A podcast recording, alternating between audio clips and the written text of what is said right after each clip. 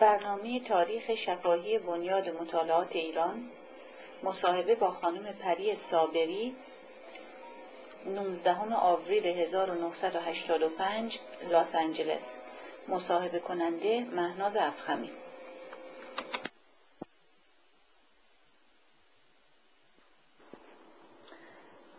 خانم صابری ممکن خواهش کنم که از اول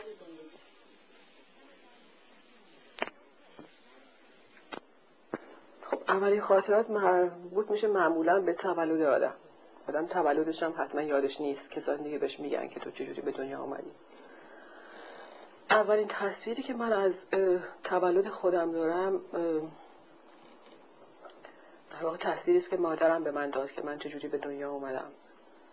من در کرمان به دنیا آمدم. یک روز برفی زمستونی 18 بهمن. و مادرم می‌گفت روزی که من می‌خواستم تو رو به دنیا بیارم خب روز خیلی سردی بود من خیلی درد میکشیدم ناراحت بودم و قرار بودش که من در بیمارستان انگلیسا در کرمان تو رو به دنیا بیارم و چون پدر منم اونجا تجارت می‌کرد و بعضی به نسبت به حال مناسبی داشت می‌تونست در این بیمارستان وضع هم کنه. ولی میگفتش که کارکنان بیمارستان خیلی سخت میپذیرفتن که یه ایرونی بخواد بره اونجا وضع هم کنه. به حال با یه مقداری پارتی بازی تونسته این کار بکنه. ولی میگفتش منو رو برانکار نخوابوندن. منو پیچوندن توی ملافه که برانکار اونا کثیف نشه. و خب این اولین خاطر است که من دارم آره من تو مملکت خودم می‌خوام توی بیمارستانی به دنیا بیام و یه عده انگلیسی اونجا کار می‌کنن و اجازه نمیدن که یک زنی همپایه خودشون اونجا به وضع هم کن در واقع من تهرونی هستم ولی در کرمان به دنیا آمدم برای مادرم مادر پدرم به خاطر کار تجارتی رفته بودن اونجا من اونجا به دنیا آمدم و هیچ خاطره دیگه از کرمان ندارم. فقط می‌دونم که اونجا به دنیا آمدم و بعدش هم بلافاصله مثل پدرم برمیگرده ایران و من بزرگ شده تهران هستم. این اولین خاطر است. چند خواهر ما دو نفریم دو تا خواهر. یعنی در واقع من دختر بزرگ خواهرم دختر کوچیکتر. و خب به پدر من شد خیلی دلش میخواستش که پسر داشته باشه. از که همیشه من می‌گفتن تو حالت پسرونی داری ولی من اصلا حالت پسرونی در خودم نمی‌دونم خودم خیلی بیشتر از ممکنه زن حس می‌کردم. ولی خب پدرم دوست داشتش که کسی در دنباله سنت بالاخره یک مرد ایرونی اولین بچهش پسر باشه. یادتون میاد هیچ وقت هیچ موردی که متوجه شده باشین که دلش می‌خواست پسر باشین؟ خب آره برای اینکه حسش رو می‌کردم. حسش می‌کردم که واقعا دوست داشته که پسر داشته باشه و این خیلی قابل فهمه. خود منم که حتی اعتقادی ندارم که پسر و دختر من دوست داشتم بچه اولم پسر باشه. حال ما هیچ از شهر سنت خلاص نمیشه. بعد خاطرات اولیتون از محیط خونه چجوریه؟ از محیط خونه من به حال پدر من بزرگ خونواده بود. برادر بزرگ و چند تا خواهر و برادر که اغلب اینها در تحت سرپرستی پدر من بودن و به حال من دختر بزرگ خانواده بودم. و به طب طبق باز رسوم ایرونی خیلی سوگلی فامیل بودم. گل سرسمد فامیل بودم. خیلی زندگی خیلی خوشی داشتم. زندگی خیلی راحت و بی سری داشتم. یادم یه مقداری الان که فکر می‌کنم فکر می‌کنم شاید یه مقدارم متمایز بودم از بچه های فامیل. شاید یه مقداری به من بیشتر می‌رسیدم و بچه های فامیل شاید یه مقداری نمی‌تونستم اون رابطه نزدیک رو با من برقرار کنم و من یه مقداری واقعا همیشه خودم تنها حس می‌کردم. چون یه نوع رأس بودم. این در چه زمینه هایی نشون داده می‌شد؟ چجوری فرق می‌کردیم با بقیه؟ با بقیه از این نقطه نظری که به هر حال امکانات مالی که در اختیار من قرار می گرفت بیشتر از امکانات مالی بود که در اختیار بچه های فامیل قرار می گرفت که با من داشتن بزرگ میشتن توی خانواده تقریبا داشتن بزرگ می شدن یه مقداری میگم این امتیاز هم خوب بود هم بد بود. برای اینکه امتیازی بود که من شخصا آره شاید مثلا یه عروسک خاصی رو که می‌خواستم می‌تونستم داشته باشم. ولی در ضمن می‌دیدم که بچه ها دیگه با من اونجور چه می‌دونم عیاق نمیشن. چه خونتون یادتونه اولین باری که آگاه بودین از این غذای خونه؟ چه جور خونه اولین باری که یادم میاد ما محلی سنگلج می نشستیم فکر می‌کنم. آره. محلی سنگلج می نشستیم یه خونه بزرگی بودن یه خونه های به هر حال قدیمی ایرونی که اتاق دور تا دور قرار داشت و حیات وسط بود و حوز وسط بود و اینا. و اولین خاطرم اینه که من داشتم با بچه ها و عمه خودم که هم سن و سال خودم بود تقریبا میدویدم و یکی از بچه من هل تو حوز و من حس کردم واقعا دارم میمیرم. مثلا رفتم. یه دستی من کشید بیرون یعنی موهام کشید بیرون. من دست پدرم بود. این اولین خاطره است که الان واقعا خیلی زنده میاد جلوی چشم. خب من پدر مادرم خیلی متجدد فکر می‌کردن. و دو تا زندگی تو فامیلی ما بود. یکی یه زندگی به حال متجدد آشنا با آداب اصول غربی و از یه طرف مادر بزرگ من بود که کاملا یه زن سنتی بود و یه زنی که به تمام مسائل سنتی و خرافیش عقیده داشت و انجام می‌داد این و من شخصا خیلی کشش داشتم به زندگی سنتی که توی مادر بزرگم می‌دیدم. یعنی دوست داشتم تو مراسمه نمی‌دونم افتار تو مراسم نمی‌دونم نماز نمی‌دونم تو رفتن نمی‌دونم تو مسجد این حرفا. شرکت کنم و مادرم سخت مخالفت می‌کرد که من برم تو این ماجرا ولی دوست داشتم. مثلا من خیلی دوست داشتم آبگوشت بخورم ولی مثلا سوپ جوجه که مامانم درست کرده نخورم.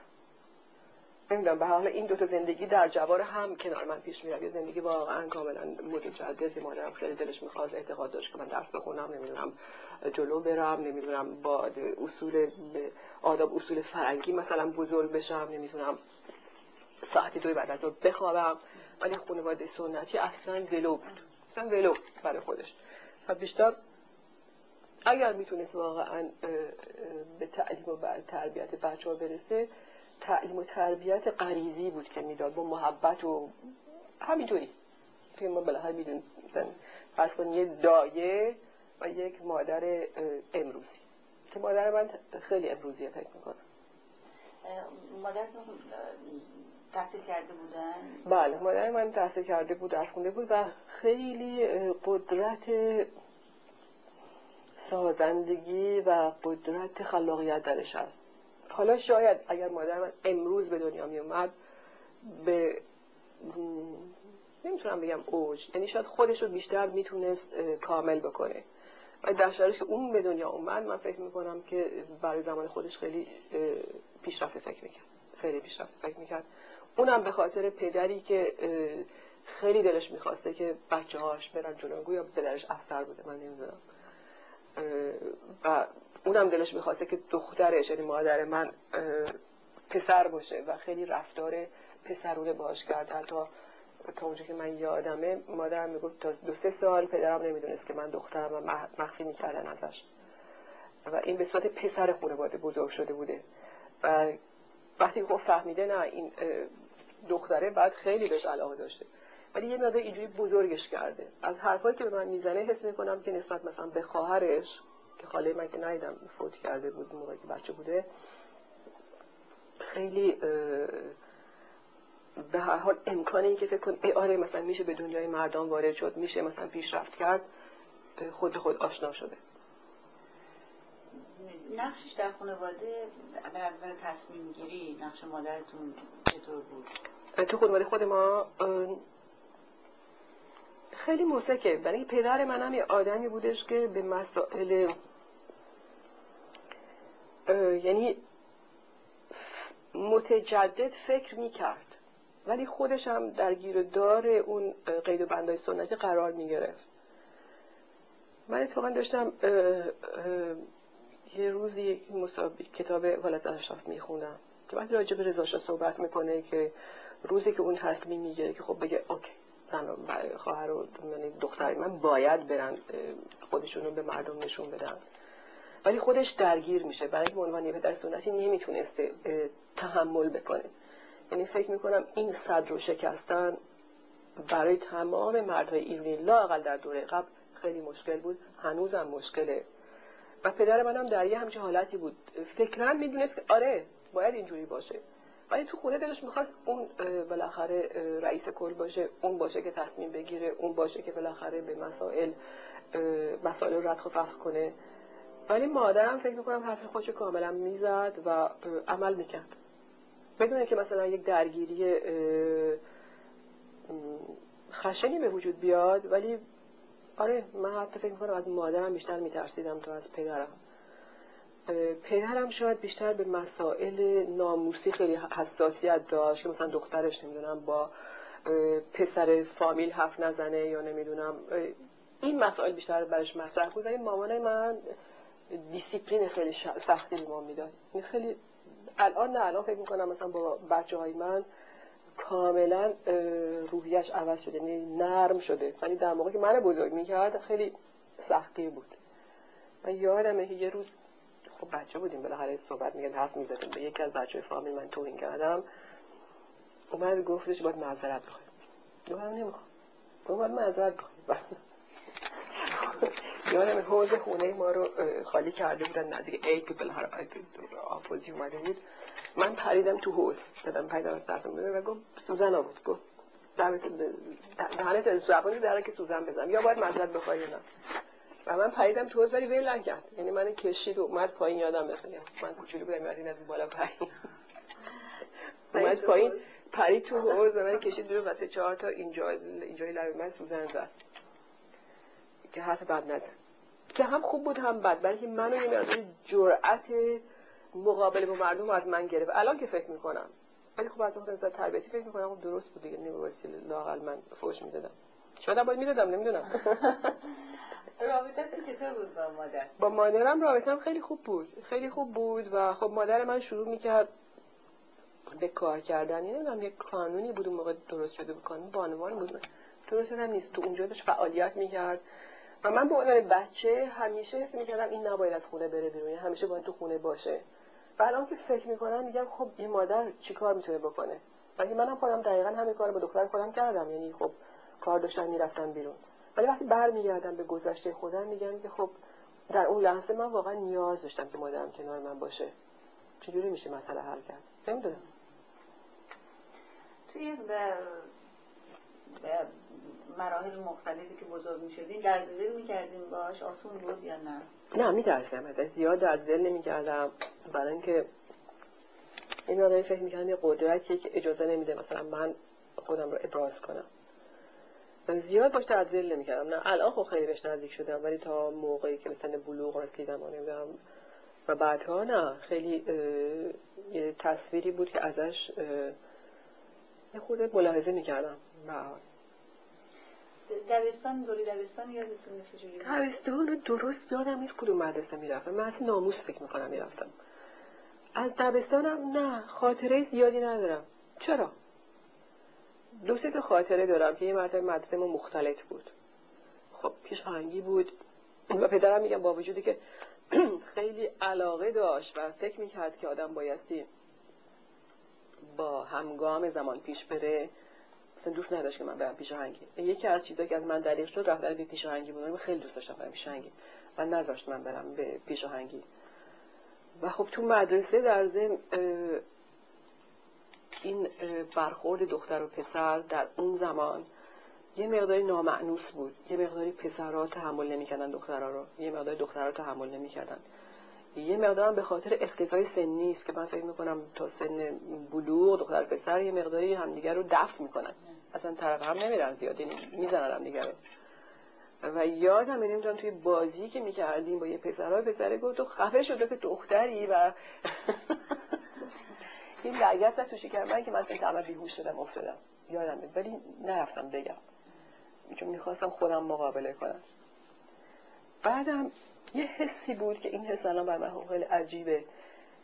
اولین حس ترس من از اجتماع یادمه که توی مدرسه ایجاد شد. یادمه همه از رضاشا میترسیدن. همه واقعا میترسیدن. و من یه روز نمی‌دونم تو خونه چه صحبتی شده بود. منم گفتم مثلا با القاب راجع به رضا صحبت نکردم و یه مرتبه یه جوری همه در مقابل من موضع گرفتن که من حس وحشت کردم. حس کردم الان مثلا ممکن منو ببرن الان ممکن مثلا یه بلایی سر من بیارن چرا؟ این دوتا مثلا خاطرات خیلی کوچیک از دوران کودکیم دارم. و خاطره دیگه هم که دارم من یادم از همون موقع خیلی به ادبیات علاقه داشتم و می نوشتم و هر بار نوشتم رو به معلم انشا می‌دادم من دعوا می‌کرد. میگو انشای خود بردار بیار انشای تو رو کسی دیگه نوشته و باور نمی‌کرد. و من شدم به خاطر همین مدت ها اصلا دنبال کار نوشته نرفتم دیگه. نوشتن نوشتن رو در واقع بعد از اینکه رفتم به فرانسه یه مقداری این چه می‌دونم تضادهایی که در من وجود داشت تونستم حل بکنم رفتم دنبالش. ولی محتقا که در زمینه ادبیات نمی‌خواستم دیگه کاری بکنم. چون هر بار بلند شدم تو کلاس هر بار بلند شدم حرفی بزنم سرکوب شدم. یا مثلا یه مقداری انشاهای فلسفی می نوشتم آقا گفتم بچه از دهن گنده طرف می‌زنی نمی‌دونم این حرفا چه بنویس مثلا پاییز. و من نمی‌خواستم بنویسم پاییز درختها زرد است نمی‌دونم برگا میریزد و از این صحبت ها از مدرسه تقریبا این و چرا؟ من فکر می‌کنم الان که فکر می‌کنم شاید اولین انگیزه هایی که برای گرایش و به تئاتر ایجاد شد شاید در مدرسه ایجاد شد و اونم یه مقداری به خاطر مادرم که ندونسته شاید منو می‌برد. دلش می‌خواست که خب دخترش آدمی باشه که بهش نگاه کنن. همون مادری من فکر می‌کنم این علاقه رو داره. یعنی آدم تمام آرزوهای نفسه خودش رو توی فرزندش می‌بینه. شاید به خاطر همین هم که اینقدر از خودش مایه می‌گذاره. خب توی چیزای نمایشی توی پایان مثلا سال تحصیلی برنامه تحصیلی که بود یادم میاد من علم می‌گفتن تو بیا برو. من خیلی خجالتی بودم. یادم اولین باری که تو نمایش شرکت کردم برنامه بودش که یه با هم بودن و من پروانه بودم. و دو تا بالم برام درست کرده بودم باید میمدم بالاخره بال بال می‌زدم. هم چیکار می‌کردم؟ بالاخره صحبت می‌کردم. و خب دو تا بال خیلی بزرگ یادم مامانم درست کرده بود. از این بالا که شاید شما یادتونه نمی‌دونم بالاخره زرقا برقم به زده بودم. با این بالا منم بال بال زدم و باید بال بال می‌زدم وا میستادم یه حرفی رو می‌زدم که نمایش شروع می‌شد. همین چشمم افتاد به مامانم توی سالن نشسته همین خوش شد. همین پروانه وسط خوش و دیگه نتونستم حرفم بزنم. و وقتی یادم من میبردن توی اتاق گرین حالا اتاق گرین که ما نداشتیم یادم بادوم بادوم میگشتن میسوزوندن سیاه می‌شد بعد ابرو براتون میکشتن و چشماتون درست می‌کردن. من خیلی خجالت میکشتم این من آرایش رو بزک کنم. ولی الان که فکر کنم اولین باری که واقعا دارم راجبش فکر می‌کنم شاید اولین انگیزه و آشنایی من با تئاتر تو همون کلاس مدرسه تو همون بالبال زدن پروانه بود که اومد اونجا و مون وسط کار. و خب خیلی مثلا شعر خیلی دوست داشتم. یعنی دوست داشتم علاقه داشتم و خیلی سریع می‌تونستم شعر حفظ کنم که الان هیچ رو به خاطر ندارم.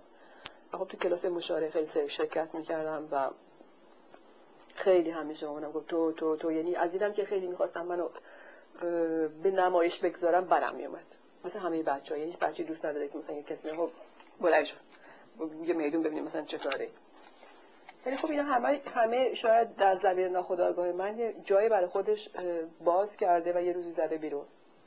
این خاطرات اولی مدرسه منه. و چرا؟ بازم مثلا من یادم که مادر من خب خیلی دلش می‌خواست که من جلو برم و من داشتم مایش واقعا زیاد فشاری به من نمیومد که من شروع کنم به کار کردم و من حق نداشتم. از شاگرد سوم یا بیام پایین. یا باید اول بودم یا دوم سوم. من کلاس چهارم پنجم متوسطه بودم متوسطه نه دبستان بودم.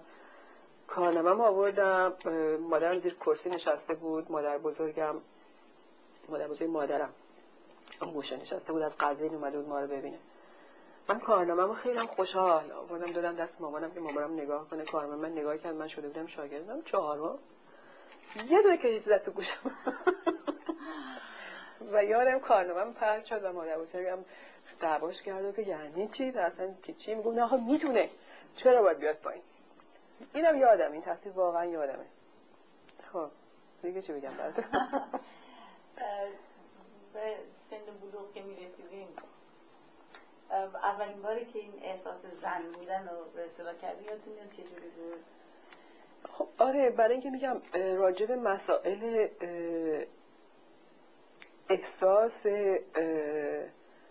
میل جنسی همیشه در زمانی که به حال من زندگی می‌کردم که هنوزم فکر می‌کنم. هست مقدار به علت نو بودن این حسا همراه شرم بود همراه گناه بود. یعنی شما فکر می‌کردین که او مثلا این چه حسی که اومده تو من و من یه جوری همچین اینجور اونجور می‌کنه. به حال در حالی که خوشایند بود برای من در ضمنم ازشم وحشت داشتم. هم, هم که خجالت می‌کشم فکر می‌کردم که یه کار نادرستی من دارم می‌کنم که این حس اومده تو من. و یادم اولین باری که به حال زن شدم. به حال اولین چیزای علائم زنانه رو در خودم دیدم. خیلی وحشت کرده. تو مثلا فکر می‌کردم اتفاق غیر, عادی و یه چیز به خصوصی که افتاده و خب خیلی سخت. ناراحتم تو مدرسه برام اتفاق افتاد و جرأت نمی‌کردم به هیچ بگم. نه به بچه های مدرسه می‌تونستم بگم نه به مادرم و قش کردم. نه قش کردم و بچه ها منو بردن خونه. و مادرم هر چی سوال کرد تو چته نمی‌تونستم بهش بگم. و فکر می‌کنم بعدها شد مادر بزرگم متوجه شد. ولی من نمی‌تونستم ابراز کنم. در حالی که خیلی احساس کمک داشتم که کسی من کمک کنه. ولی واقعا به خاطر شد همون حالتی که راجع مسائل نباید صحبت کرد بده نمی‌دونم به یه حس سرکوب شده ای بود.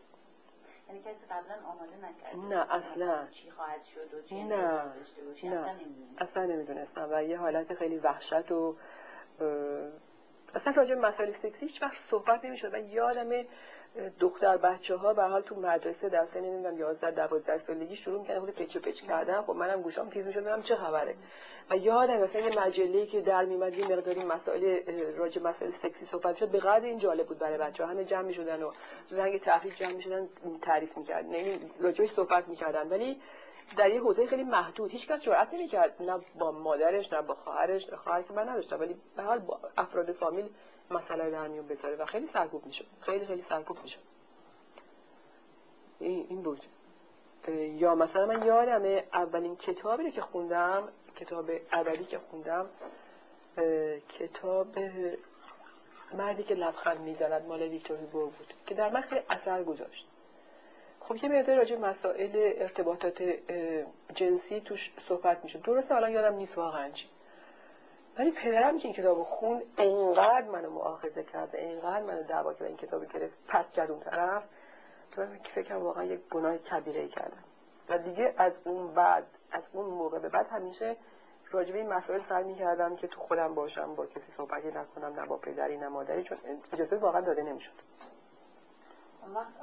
راجع به مسائل این که مثلا حتما باید زن ورجین بمونه و نمی‌دونم کسی دست بهش نزنه اینا می‌گفتن بهتون؟ خب اینا رو بدونه که بگن اصلا تو خونه طوری رفتار می‌شد که شما اصلا اصلا می‌دونستین. اصلا من نمی‌دونستم یعنی چی. ورجین بودن واقعا نمی‌دونستم یعنی چی. اصلا راجع به مسائل زیاد نمی‌تونستیم حرف بزنیم. نمی‌تونیم باز صحبت کنیم. اونطور که امروز من می‌تونم با دخترم صحبت بکنم. و اینکه اونم به خاطر اون حس شرمی که هست تو آدم زیاد خوشش با من در مطلب بزنه خب خیلی راحت با هم می‌تونیم کنار بیایم. در اون زمان اصلا نبود. من نمی‌دونم برای شما بود؟ من یادم بود تا یعنی از طرف دایه بود.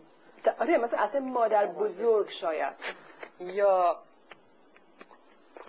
مثلا یادمه مثلا این حالتی که مثلا زن بدنش عوضی خورده میشه من تو هموما اینا رو می‌دیدم مثلا می‌رفتیم تو همومی که مثلا عمه من یه مرتبه خود از من سنش بلندتر بود خیلی خوشگل بود سینه داشت نمی‌دونم قشنگ بود. پیش از کنار مثلا اون حوض سربینه بودش که یخ بود میپریدن توش. خب من اینا رو تماشا می‌کردم خدای من با اینا خود فرق دارم من مثل اینا نیستم اینا یه چیزای دیگه دارم که من ندارم. یعنی همیشه تو این برخوردار می‌تونستم کشف کنم. و یادم مثلا همون بر من یه گوشه ای داشت که خیلی مرموز بود. اونجا بود که اینا می‌رفتن واجبی میکشیدن. و من هر دفعه می‌خواستم برم اون تو و دلم می‌خواست برم اون تو مثلا مادر بزرگم دعوا کرد بچه بگه بشین. و معمولا مامان من همیشه من می‌برد توی نمره. هیچ وقت من نمیذاش برم توی همومای عمومی که مثلا مادر بزرگم یادمه صبح که مثلا قرار بود بریم به همون یک تشریفات عجیب و غریبی بود دیگه. نمی‌دونم انار دون می‌کردن و نمی‌دونم سینیا رو سرشون میذاشتن راه میافتادن هر کی سینیاش بزرگتر بود دیگه خیلی چیزتر بود دیگه متشخصتر بود وقتی می‌رفتن همون همون یه وسیله تفریح فوق العاده بود. و من عاشق این بودم که با مادر بزرگم برم همون و اینقدر می‌رفتم دیگه زیر پای زیر گوشش می‌گفتم بغلش میگم قربون صدقش می‌رفتم که اجازه منو می‌گرفت با مادرم می‌برد. و اون همون برای من خیلی جالب بود. برای اینکه هم از نقطه نظر اینی که می‌دیدم که خب یک تشریفاتی اونجا هستش که تو همون نمره نیست. و همین که بالاخره این به مسائل جنسی جوری عینی پراتیکال آشنا می شدن و همیشه می‌خواستم بفهمم که اون بوشه که مثلا یه بوی خیلی خاصی میاد چیه؟ چه اتفاقی داره میفته اونجا؟ که بعدا برام کش شد.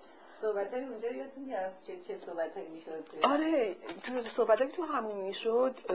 الان تمام اخبار سیاسی تو همون پخش می‌شد. یعنی تمام اخباری که بعدها مثلا می‌دیدیم مثلا پدر میاد تو خونه میگه مثلا چه اتفاقی افتاده فلان.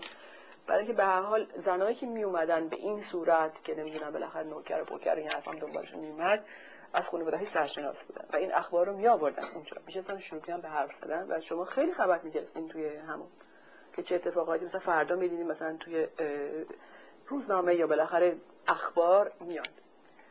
و یه مقداری هم غیبت بود. غیبت هایی که از بالاخره چه اتفاق افتاده؟ کی با کی سر و سر داره؟ این خانم با کدوم آقا خانم سر و سر داره؟ نمی‌دونم. کی رو می‌خوان چیزش بکنن؟ نمی‌دونم. عقدش بکنن؟ کی رو می‌خوان نمی‌دونم خواستگاری کنن؟ یکم صحبت های این یعنی اطلاعاتی در این زمینه داده می‌شد. یکم اطلاعاتی در زمینه میگم مسائل سیاسی اجتماعی. که لاغر این دوتا به نظر من بیشتر تو مغز من بوده. با هم دیگه ولی زنا باز صحبت می‌کردن راجع به مسائل خودشون مسائل شخصی آره یه مقداری اتفاقا اونچه که برای من خیلی عجیب و غریب بود یه نوع حتی من می‌تونم جمله وقاحت رو به کار ببرم که وقتی زنها تو محفل خودشون قرار می‌گرفتن مثل که تمام این بندا پاره می‌شد و یه مرتبه به یه مسائلی که در ملای عام اصلا بهش اشاره نمی‌شد اونجا با یه نوع آره یه وقاحت به خصوصی گفته می‌شد. اشاره به روابط جنسی هم دیگه روابطی که مثلا مردی با زنش داره اینا رو اونجا خیلی بدون پرده و یه مقداری بی ملاحظه گفته می‌شد. تا که من یادم این چیزایی خیلی هم برام چیز نیست یعنی واضح نیست این حس رو داشتم. شدم خواهد همین بود که می‌رفتم اونجا نمی‌دونم. چه خبره؟ با یه حالت نزدیکی و صمیمیت بله.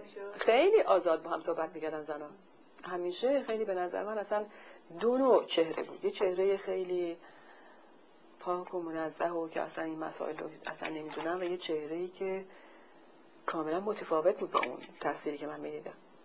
الان که برمیگردیم فکر اون صحبت رو می‌کنیم فکر می‌کنین اینا وارد بودن به مسائل؟ یعنی واقعا آگاه بودن از نظر مسائل جنسی نه فکر می‌کنم بیشتر یه مقداری رابطه های جنسی خیلی رو مطرح می‌شد و یه مقدارم خرافات در واقع دنبالش میومد نه فکر نمی کنم که مثلا نمی‌دونم اگه می‌خوای بچت بیفته فلان کارو کنی چیزی واقعا خیلی گنگ تو مغز من هست. ولی الان که فکر می‌کنم فکر می‌کنم نه اطلاعات طبی یا اطلاعات وسیعی نداشتن. یا اطلاعات بیشتر اگر بخوام یه جمله درستتر و شاید خود ناخوشایندتر به کار ببرم خال زنکی بود. واقعا خال زنکی بود. الان که فکر می‌کنم ولی تصویر خیلی قشنگی در من گذاشته. چون همون رفتن به نظر من از داستانتی خیلی قشنگ بود. خیلی قشنگ بود. تمام مراحلش از اون موقع که راه میفتیم از خونه تا می‌رفتیم اونجا و سینیا رو پهم می‌کردن زن می نشستن رو این یادتونه؟ شما این سینه بزرگی بود از اون میذاشتن هر کی سینیش چیز در بود متشخص در بود خودش متشخص در بود و هر کی برای خودش اونجا یک درباری درست می‌کرد در واقع گله به گله. مثلا مهم بود وقتی مثلا زن اگه فلان وزیر مثلا میومد اونجا خب دربار اونجا می‌شد. اگر که کسی دیگه در ردیف دوم بود واقعا شما تاثیر اجتماعی رو می‌دید تو هم تو این هموم زنونه. چند ساعت طول می‌کشید این مراسم؟ آره مادر بزرگی من که می‌رفت صبح می‌رفت شب میومد غذا همونجا غذا میخوردن و همه چی. ولی من دیگه تا ساعت مثلا 12 میبردن دنبالم. اگه صبح می‌رفتم 12 ظهر دیگه مامانم میفرستاد منو میآوردن میکشیدن از همون بیرون. ولی من دلم می‌خواست تمام مراحل اون آخرش باشم. خب این تجربیاتی که داشتی شما در مورد آگاه شدن به مسائل زن بودن که خب مشکل بود دیگه اینا بعدا که خودتون دختر داشتین چجوری رفتارتون اثر گذاشت. هم اثر گذاشت و هم خود به خود اجتماع من و محیط اون و با من کاملا فرق می‌کرد. در ایران که به هر حال من فکر می‌کنم در زمینه در حالی که داشتم به بچه آموزش می‌دادن راجع به مسائل کم کم صحبت می‌کردم با بچه ها یعنی بچه ها به هیچ عنوان اونطور چیز نبودن. یعنی بیخبر نبودن از مسائل.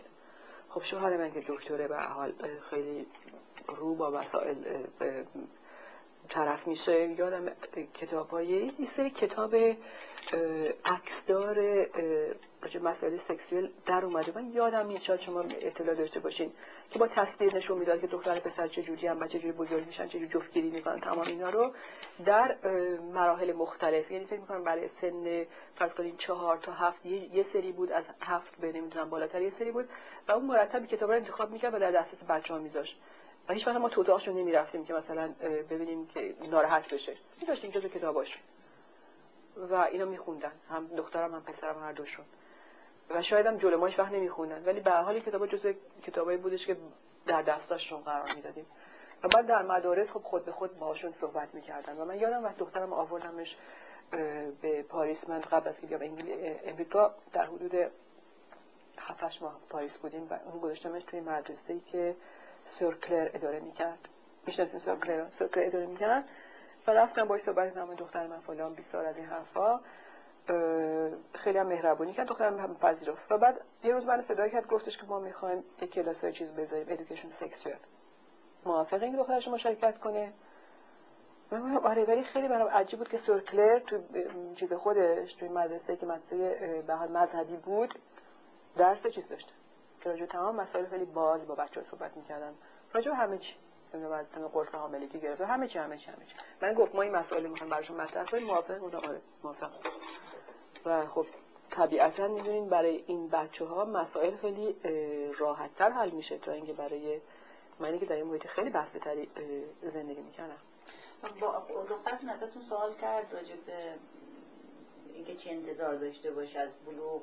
هیچ وقت بحث داشتین راجع نه من فکر می‌کنم که این مسائل یه مقداری به خاطر اینکه بچه وقتی داره خودشو کشف می‌کنه در این لحظه به هر حال دچار یه نوع تشویش دچار یه نوع تو خود رفتن میشه و نباید زیادم آدم بشکنه. ولی باید اوپن بذاره. اگه خواست بیاد. الان شاید دختر من شروع کنه خود با من حرف زدن. ولی نه در زمان بلوغش دوست نداشت که مثلا با من زیاد راجع به مسئله حرف بزنه. یادم وقتی رک شد که ما رک شدم. یعنی حرفی که من جرئت نتونستم بگم مثلا توی حیات بود و خوشحال بود نمی‌دونم. من خوشحالم ولی به خیلی راحت مسئله عنوان کرد. ولی برای من اصلا امکان نداشت برم مادرم بگم من شدم اصلا اصلا فکر میمیرم هم حرفی بزنم پسرم شاید مثلا راحت‌تر راجع به مثلا اونم فکر کنم در اون دوره بلوغ که مثلا فرض کنید از سن 11 12 تا 16 17 هیچ وقت مستقیم با ما صحبت نمی‌کنیم الان چرا راحت می‌تونیم مثلا رو خیلی مسائل بشینیم؟ با هم صحبت کنیم. با رعایت یه سری فاصله ها. من اعتقاد ندارم فاصله هم کنم. صد درصد بشکنه اصلا. آدم باید مادر باشه اونم بالاخره پسر یعنی اون مادر باشه اونم دختر و رابطه دوستانه هست ولی یکی نمیشه آدم. نمیشه. من بشکنین یه چیزی خراب میشه. ولی فکر می‌کنم که بر دختر من خیلی راحت تره. اصلا مسئله فکر نمی‌کنم به اون صورت داشته باشه. ولی حرفی هم نمیزن منم نمی‌تونم مثلا خب چی فکر ولی وقتی راجع مسائل مختلف ارتباط نمی‌دونم زن مرد نمی‌دونم اتفاقی که برای این افتاد خیلی راحت با هم میشینیم صحبت می‌کنیم. شاید اون مسئله خودشو خیلی مستقیم با من در میون نمی‌ذاره. ولی راجع به مسائل جنسی خیلی راحت و آزاد ما صحبت می‌کنیم. دوران دبیرستان چطور بود؟ دوران دبیرستان خیلی کم خیلی کوتاه بود برای من. من بعد در حدود هشت هشتم متوسط هشت نو بودم که رفتم فرانسه. خیلی کوتاه بود دوران دبیرستان. من دختر خیلی خیلی خجولی بودم. به خاطر اینکه میگم خانواده من در خیلی خانواده متجددی بود خیلی هم سختی بودم یعنی مادر من واقعا دیسیپلین خیلی شدید و پدرم همینطور. و من یه مقداری به خاطر این و به خاطر که گفتم تو خانواده خودم تنها دختر خانواده بودم با بچه های فامیلم یه مقداری فاصله داشتم. خیلی تنها بار اومدم خیلی تنها بودم تو خودم. یه مقداری هم به دلیل خصوصیات چیز خودم یعنی واقعا اون ذاتی خودم یه آدم این شکلی بودم. خیلی خودم تنها و گوشگیر و تنها واقعا حس می‌کردم. وقتی اومدم تو مدرسه اول تو انوشیروان دادگر بودم یه مدت خیلی کوتاهی چهار پنج ماه بعد رفتم تو مدرسه نور بخش. و اینقدر این مدرسه برای من وحشت انگیز بود. اول یه مرتبه شما فرض کنید از یه مدرسه کوچیک بیاین یه مرتبه تو مدرسه مدرسه یکیش.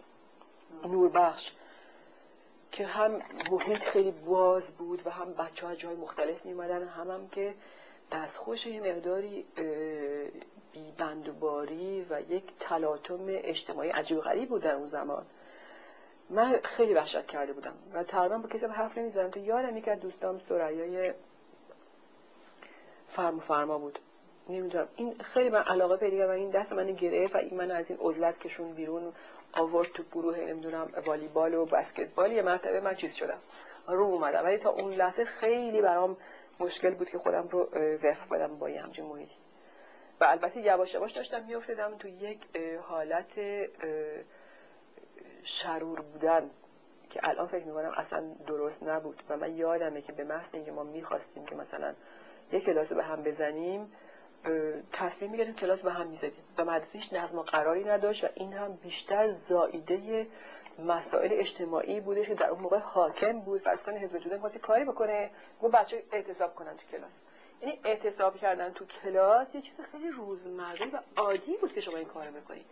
و نظم و قرار مدرسه در واقع به نظر من تحت شعای مسائل اجتماعی سیاسی اون زمان بود که در اون لحظه من خیلی خوشایند. هرچی گفتن کلاس تعطیل کنیم ما اصلا خیلی خوشحال بودیم کلاس تعطیل می‌کنیم بازی. الان که فکر می‌کنم اینم چه صدمه می‌تونست بزنه به تعلیم و تربیت که یک نظم و قرار مشخصی رو لازم داره. و خب یادمی مثلا می اومدن حوزه تشکیل می‌دادن. تو اصلا نمی‌فهمیم حوزه چیه نمی‌تونستیم نمی‌دونم. این حرفای چیه. یادم یک آقای بود خیلی هم خوشگل بود. یه پسر ارمنی بود. الان اسمش واقعا یادم نیست. میگم بعد خود تولیا کشتنش شد دستگاه یادم نیست. این می اومد و مدرسه رو موظف کرده بودن که کلاس حزبی براش بذارن. این میومد کلاس حزبی تشکیل می‌داد اونجا و یادمه از مارکس صحبت می‌کرد. و تنها چیزی که الان از من یادمه این می‌گفت قوس نزولی قوس سعودی. و من اصلا نمی‌فهمیم یعنی چی. این چه سالی بود؟ چه سالایی؟ والا هم زمانی که حزب توده چیز بود که قبل از مصدق؟ قبل از همون موقع یعنی همون موقع. بلکه من زمان مصدق دیگه ایران نبودم.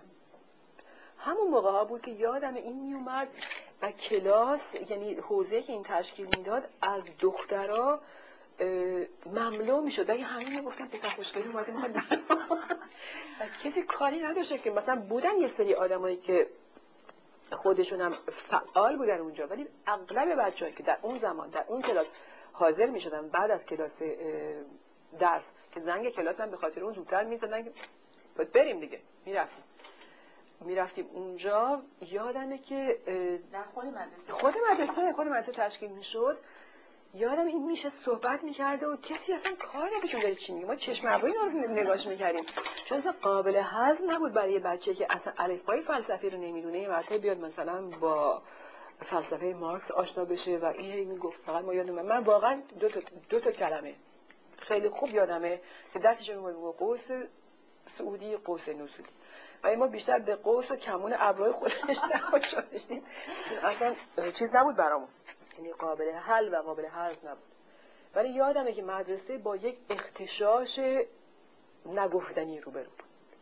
به محض اینکه واقعا حزب توتی تصمیم میگه کار بکنه مدرسه اصلا میپاشید بچه هم خود به خود یه مقدار اونا ایجاد می‌کنن این مقدار این اصلا این حالت ایجاد می‌شد تو مدرسه.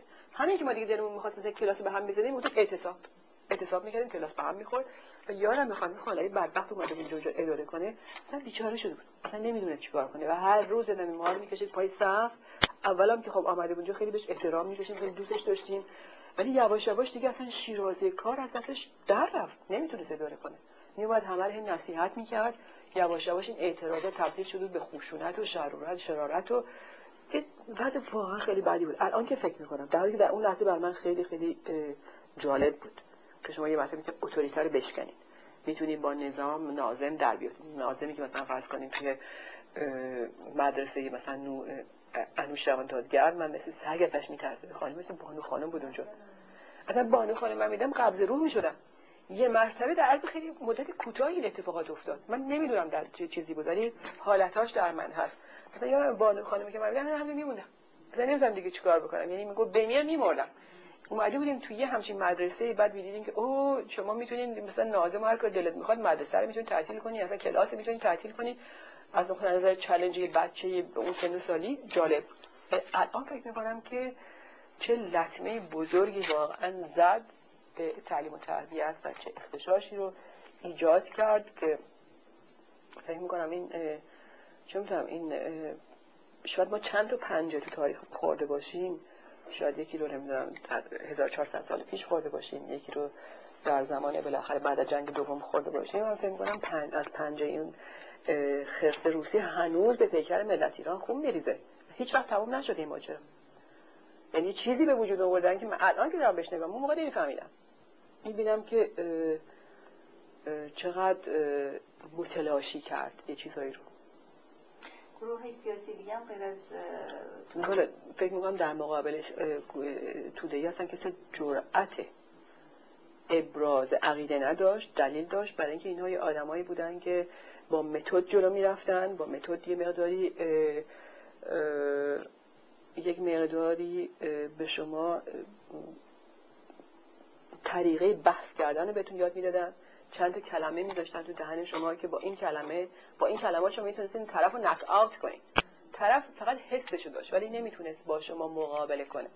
بنابراین به نظر من در اون زمان هیچ گروهی من یادم نمیاد که یه همچین قدرتی رو که اینا توی مدرسه پیدا کرده بودن داشت. مثلا این جرأت حرف زدن نمی‌کردن همه مرعوب مجذوب نمی‌تونم بیان بیشتر مرعوب یه دم مجذوب بودن واقعا. چون خیلی متدیک پیش میمدن برنامه داشتن از برنامه میمدن حرفایی که اون می‌زد به حال با وجودی که ما درست نمیفهمیدیم ولی یه مقدار جذبه داشت برامون. برای کسی میگه یه, چیزی دنبالشه. ما دنبال یه چیزی داره می‌بره. ممکن ما نمیفهمیدیم. ولی حس می‌کردیم حتی از معلمای مدرسه ما که فرض کنیم ما شیمی دارن درس میدن این واردتره. این ایجاد جذبه می‌کرد. ایجاد یه مقداری احترام. این بود. آن میبندگاری که در محیط بود بله. فقط سیاسی بود یا از نقطه نظرهای دیگه هم همچین حالت از نظر چیز از نقطه نظر برخوردهای سکسیوال نه. من فکر می‌کنم که هنوز بچه ها در اون زمان خیلی تحت فشار بودن. یه مسائلی که خیلی زیاد پیش اومد که اون موقع من نمیفهمیدم وقتی بودن یکی بارونی یکی دیگه شده نمیفهمیدم ولی خیلی زیاد بود. که الان فکر می‌کنم خب یه مقداری گرایش همجنس همجنس بود در واقع بارونی. برای من موقع فکر می‌کردم مثلا یه دوستی که تو بیشتر دوستش داری. ولی بود بود. من یادم مثلا می‌گفتن این بارونی اون یکیه این بارونی اون یکیه. که بیشتر من فکر می‌کنم علتش به دلیل این بودش که با پسرها شما نمی‌تونستین یک رابطه درست داشته باشین. و در این شکوفایی حس جنسی شما این نیازها بالاخره یه جوری باید جواب می‌گیره. مال بعضی خیلی تندتر بود بالاخره یه جواب می‌گیره. ولی فکر نمی کنم که اینا به مراحل خیلی جدیتری از نقطه نظر رابطه فیزیکلی می‌کشید که بیشتر واقعا یه رابطه روحی ایجاد می‌شد و یه جذبه این شکلی بود. من ندارم یه همچین چیزی رو خاطره ای رو که مثلا یه همچین اتفاقی افتاده باشه تو یا کمتر اتفاق میافتاد که مثلا برای دختری در اون سن سال اتفاقی بیفته که بیا تو مدرسه بازگو بشه و دنبالش مثلا یه فاجعه رخ بده یادم نمیاد واقعا. این مسئله بارونی قبول شده بود؟ یعنی بچه ها فکر می‌کردن که اصلا نرماله. اصلا نمی‌دونستن چیز یعنی با بارونی به عنوان دو تا لزبین بهش نگاه نمی‌کردن فکر بارونی یعنی یه کسی یکی رو بیشتر از اون یکی دوست داره. بیشتر این بود. ولی خب شاید در بعضیا لاقل در دو مورد اون دو تا آدمی که با هم دیگه همچین رابطه داشتن یه معنای دیگه ای داشت. که ما نمی‌تونستیم حس کنیم. و خیلی از دوستان نزدیک خود من مثلا می‌دونست مثلا این این بارونیه. زیاد چیز نبود. یعنی نه من نتونستم واقعا زیاد بشکافم یا لاقل من تجربهشو ندارم که چه اتفاقاتی میافتاد. این این بود مدرسه. آن وقت فرانسه چجوری بود؟ فرانسه که من رفتم چون اولا من خیلی آدم یادمه به خاطر الان یعنی ریشه عاشق خود پیدا می‌کنم موقع نمی‌دونستم واقعا. مادر بزرگ من مادر بزرگ پدری من که شوهرش هم خیلی زود مرده بود یعنی پدر بزرگ من مرده بود با عمه من که یه خود از من بوده 5 سال از من 4 سال من بزرگتر بود خونه ما زندگی می‌کرد. یعنی پدر من اینا رو بزرگ می‌کرد. و خب اونم سوگلیش دخترش بود. منم سوگلی خونه بودم. یه رقابت اینجوری بود و مادر بزرگی من در حالی من دوست داشت خیلی نسبت به من حسودی می‌کرد. یعنی فکر می‌کرد این جایی که تنگ کرده. الان می‌فهمم. کاملا حس می‌کنم جریان. و یادم من خب خیلی لاغر بودم. خیلی بیش از حد معقول واقعا لاغر بودم و خب بسیار بودم. و همیشه من می‌گفت تبلوزمی اون آدم تبلوزمی این کسی نمی‌گیره حتی مامان من فکر این می‌گیره بابا خدا مثلا یه جو فقط چشم بین داره این میمونه رو دستمون. و من یه حس چیز داشتم یعنی حس حقارت فیزیکی نسبت به خودم داشتم. میگم مثلا کسی به من نگاه نمی‌کنه و یادم هیچ وقت حاضر نبودم لباس آستین کوتاه بپوشم. همیشه مامانم می‌گفتم آستینا یه گشاد برام چیز درست کنم و پفی. و تا بالاخره اومدیم فرانسه. فرانسه هم که اومدم همیشه انگلیسی داشتم. میگم خودم جمع جور می‌کردم. ای مثلا من الان در مقابل این دخترای موبور و موچلای فرانسه مثلا من چیم چیم خیلی احساس, حقارت می‌کردم. و خب کم کم پسرای به فرانسه من فرمودن که نه اینجوری هم نیست. منم بالاخره قابل دیدنم و یواش یواش ریخت. اولین باری که من یادم مایو تنم کردم که مثلا بریم شنا کنیم با بچه های مثلا فرانسوی اینا شروع کردن که هیکلت فلان بیسار من که همه من گفتم مثلا تو مثل ملخی نمی‌تونم نمی‌تونم. تبلازمی هستی و تازه اونجا فهمیدم که لاغر بودن مثلا یه اندازه که من داشتم اینو با خودم و خب تو محیط همیشه سرکوب می‌شده و خوبه که آدم چیز باشه لاغر باشه. و کم کم در برخورد واقعا با اجتماع فرانسه و آزاد بودن نمی‌دونم یه مقداری پسرایی که خب خیلی توجه می‌کردن به من در اون زمان حالا به چه دلیل نمی‌دونم خیلی مورد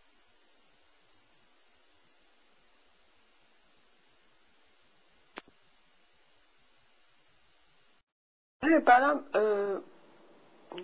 آره فکر کردم که نه منم قابل دیدنم و اصلا خیلی مورد توجه هم و یواش یواش این حسای سرکوب شده در من ریخت و به کلی البته نریخت. من رفتم دبیرستان اونجا شروع کردم به درس خوندن و خیلی برام مشکل بود. یعنی من خاطره ای که از دوران دبیرستان در فرانسه دارم یه چیز طاقت فرسایی. چون فرانسه نمی‌دونستم. یه مرتبه من گوشتن سر کلاس که اصلا نمی‌دونم یارو چی میگه. و خب باید باهاشون پا به پا می‌رفتم و فرانسوی ها خیلی متد خشنی دارن توی تعلیم. می‌خواستم مثلا من انشایی که می‌نویسم به فرانسه بی غلط باشه. و من اصلا نمی‌تونستم بگم من آب می‌خوام. خیلی سخت خیلی سخت بود و من به تب تمام تلاش خودم متوجه این کردم که در زمینه علوم خودم برسونم که میرسوندم و همیشه تو علوم واقعا تاپ بودم. و هیچ وقت واقعا این خاطره که سخت دوران دبیرستان از فرانسه یادم نمیره و به همین دلیل هیچ وقت نخواستم بچه های من برن تو فرانسه درس بخونن. چون فکر کردم که اصلا منو بردن توی کاند کنسانتراسیون واقعا یه جای بردن که من می‌خوان شکنجه بدن. البته شاید الان من ثمره اون شکنجه رو توی دوران شکوفایی خودم می‌گیرم ولی در اون زمان به عنوان یه بچه خیلی برام دوران سختی و بیزار بودم در ضمنم. خب غرورم شکسته می‌شد می‌دیدم که از چیز کم ندارم ولی نمی‌تونم خودم به پایین برسونم. و یادم همونجا مثلا خب شروع کردم های مختلف فرانسه رو گرفتن و گرفتن و مادر پدرم منو برداشتن بردن یه بچه اینجوری گذاشتن توی پانسیون. و این توی این پانسیون خیلی به من سخت میگذشت. برای اینکه من بچه بودم مثلا عادت نداشتم از خودم دفاع کنم. مثلا همیشه گرسنه بودم سر میز غذا. برای بچه که سهم من میخوردم من نمی‌دونستم سهم خودم بخورم. خیلی بهم سخت گذشت. ولی در ضمن یه مقدار آب دیده شدم. در ضمن یادمه که اولین آشنایی من با ادبیات و علاقه من به ادبیات در همون جا نطفه بست. در کلاس مثلا ادبیات فرانسه که برای اولین بار دیدم چقدر آسون آدم می‌تونه تمام چیزها رو روشن ببینه. یعنی وقتی که برای شما نقشه می‌کشن که فرض کنید ادبیات از کجا شروع شده و اومده قرن نمی‌دونم 14 هم چه نقشی داشته نمی‌دونم رنسانس چه نقشی داشته کلاسیک چی بوده. خیلی روشن می‌تونستم اینا رو ببینم. در حالی که هنوز که هنوزه نسبت به ادبیات فارسی این تسلط ندارم. یعنی فرض کنین خیام رو یا نمی‌دونم حافظ رو خودم باهاش بزرگ شدم و کنار اومدم. ولی نمی‌تونم کلاسش کنم. نمی‌تونم بگم اوکی این آدم در این تاریخ اومد یه همچین مسائلی در زمانش بود و در یه همچین چارچوب اجتماعی حرفا رو زد. ما نداریم. یا من اطلاع ندارم که داشته باشیم. ولی فرانسوی به من دادن که با متد کار کردن چهار کار شما رو راحت می‌کنه. یادم وقتی من انشا می نوشتم معلمم نگاه می‌کرد و میگفتش افکار تو خیلی جالبه ولی یه پول نمیارزه برای اینکه پلان نداری. و یاد داد به من منو منظم کردن و از یه جایی شروع کردن به یه جایی تمام کردن.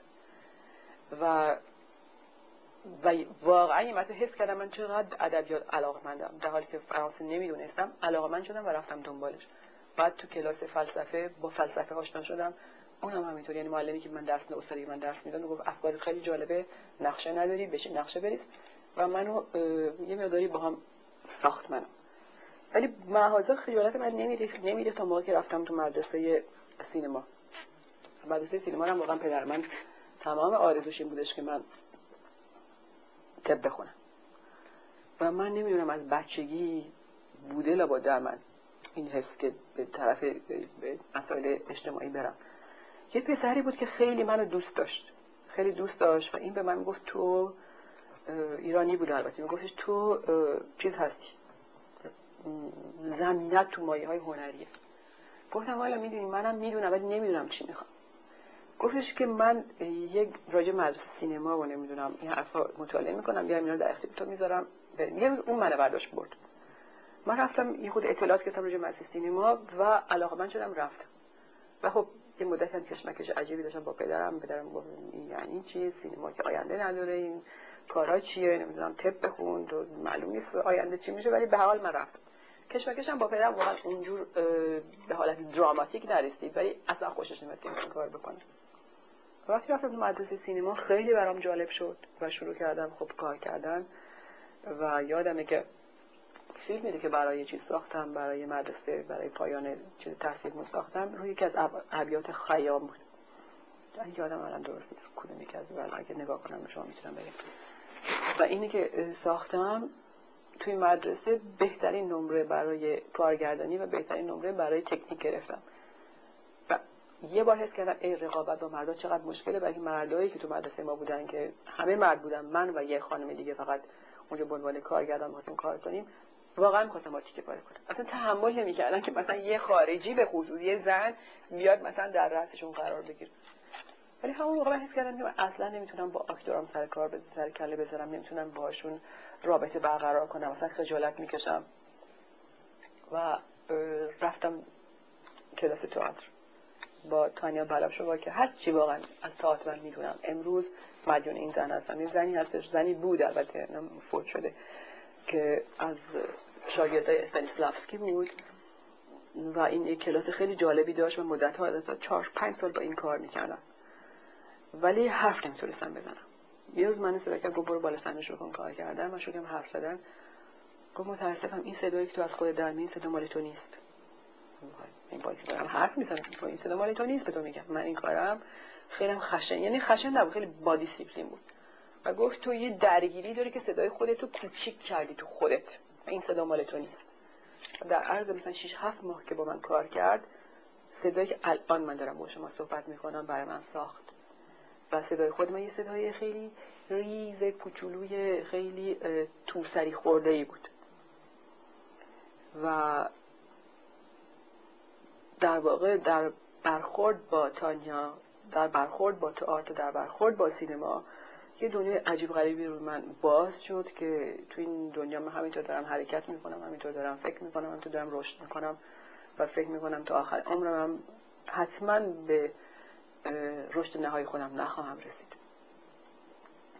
چند سال اونجا بودیم مدرسه سینما؟ مدرسه سینما سه سال. یه چهار یا پنج سالم با تانیا کار می‌کردم. این کاری بود که من کردم. بعد خب خیلی توی چیز مختلف ساج دادم نمی‌دونم اسیستان بودم. از این کارهایی که آموزش بود بیشتر تا اینکه بتونی مثلا خودت رو به عنوان یک کارگردان بشناسونی که در واقع در فرانسه برای یک غیر ممکن بود. یعنی به هیچ عنوان محیط فرانسه اجازه ارز اندام به یک خارجی رو نمیده به خصوص حالا در اون زمان چون در فرانسه هم خیلی براشون غیر عادی بود که یک زنی به عنوان کارگردان بخواد کار بکنه. و تو کلاسی که ما کار می‌کردیم 20 25 نفر بودیم من بودم و یه دختر دیگه که همه پسرا می‌گفتن که خب تو که خرجت سوا ولی این که مردی هستن. ولی تو چی کار می‌کنی اینجا؟ ولی برای اونام قابل چیز نبود. یعنی خیلی معنوس نبود که یه زن به کارگردان بخواد بیاد کار بکنه. و پس می‌زدم و من همیشه این حس سرکوفتگی تو خودم داشتم که من تو فرانسه همیشه حاشیه نشینم تو فرانسه هرگز نمی‌تونم کاری بکنم. چون نمیذاشتن واقعا.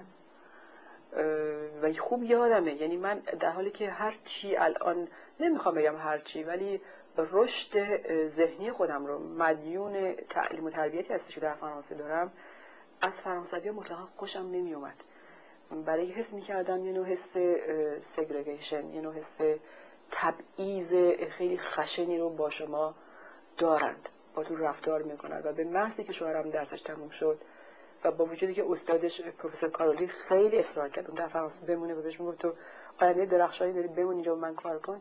من حاضر نشدم اما باید برگردم مملکت خودم من نمی‌خوام دیگه تو فرانسه بمونم.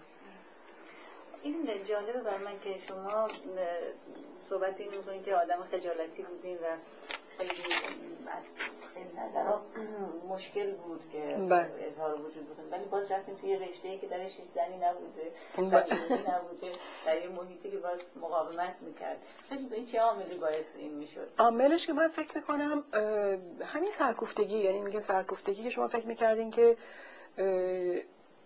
نمی‌تونید تو جمع حرف بزنید نمی‌تونید نمی‌دونم عرض اندام بکنید و یه حالتی همین که بودن تو خفه شو مثلا. خفه شو هم نبود واقعا شاید یه مقدار خفه شدن بود. یعنی اظهار حق اظهار وجود رو نمی‌دادن. و طبیعتا من فکر می‌کنم زمینه های هنری در من بوده. منتها محیط اونقدر آمادگی رو نداشت که من در محیط طبیعی خودم اینا رو کشف بکنم.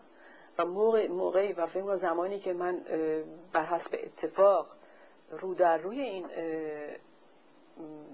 به حال این رو در روی قرار گرفتم با موضوع مورد علاقه خودم میدون خودم پیدا کردم. شاید میدون دیگه هم داشتم نمی‌دونم برای من فکر می‌کنم به حال شما در هر زمینه استعدادی داشته باشین و مکاشفه کنین می‌رسین. حالا ممکنه شاید من می‌تونستم طبیبم بشم. نمی‌دونم. برای من فکر می‌کنم این حس حس کنجکاوی و حس این که آدم بخواد به یک مرحله برتری برسه اگه در آدم باشه این رو شما می‌تونید در زمین های مختلف به کار بگیرید. واقعا می‌تونید به کار بگیرید. حس بیشتر از کنجکاوی. کنجکاوی نیست بیشتر یعنی این خواست. این خواسته که من فکر می‌کنم یک من اومدم تو این دنیا و یک وظیفه بالاتری دارم یا یک تلاش بالاتری منتظر منه. اگر این در شما باشه من در زمین مختلف پیادهش می‌کنیم و من خب در زمینه تئاتر و سینما پیاده کردم که فکر می‌کنم شاید زمینه اصلی من نویسندگیه که کم کم به نویسندگی روی آوردم یه مرتبه شروع نکردم چون زمینه می‌خواد و آموزش می‌خواد و این آموزش نویسندگی رو من فکر می‌کنم در طول تجربیات درازی که در ایران داشتم در عرض 16 17 سال به دست آوردم. یک مرتبه آدم نمی‌تونه بنویسه. یک کسی باید به شما تعلیم داده باشه و من فکر کنم تعلیم خودم رو از بزرگان ادب دنیا گرفتم. یعنی حس استادان فکری من نمی‌دونم استادان ذهنی من طبیعتا فکر می‌کنم فرهنگ خودم بودن. من یادم وقتی خیلی کوچک بودم مادرم مرتب بر من شاهنامه می‌خوند. این اثری که در من گذاشته فکر هیچ وقت از ذهن من پاک نمیشه. خیام می‌خوند. حافظ خونده می‌شد. نمی‌دونم. اینا سعدی مثلا سعدی کسی بودش که من وقتی که بچه بودم می نوشتم و به نصر این نگاه می کردم مجذوب می شدم خدایا این چجوری می‌تونه این کلمات رو با این مهارت با این ظرافت با این استحکام کنار هم بذاره؟ و تمرین می‌کردم. خودم تمرین می‌کردم. اینا بودن. یعنی من با اینا بزرگ شدم. ولی فکر می‌کنم که تعلیم تمرینی من که چطوری میشه فرض کنی یه موضوع رو پیاده کرد چطوری میشه این نمایشنامه رو نوشت کاری بود که روی بزرگان ادب جهان می‌کردم. ترجمه های مفصلی من در حدود سی چل تا نمایشنامه ترجمه کردم. بدون که خودم آگاه باشم. این اگر تبخوری باشه این تبخور اونا به من دادن از محیط ایران که آمدیم توی محیط فرانسه بله. با سوابق فرهنگی و مذهبی و غیره که بود بله. تضادی رو به طور آنی احساس کردیم خیلی خیلی. تضادی بود یکی تضاد, تضاد بود در مورد مسائل جنسی.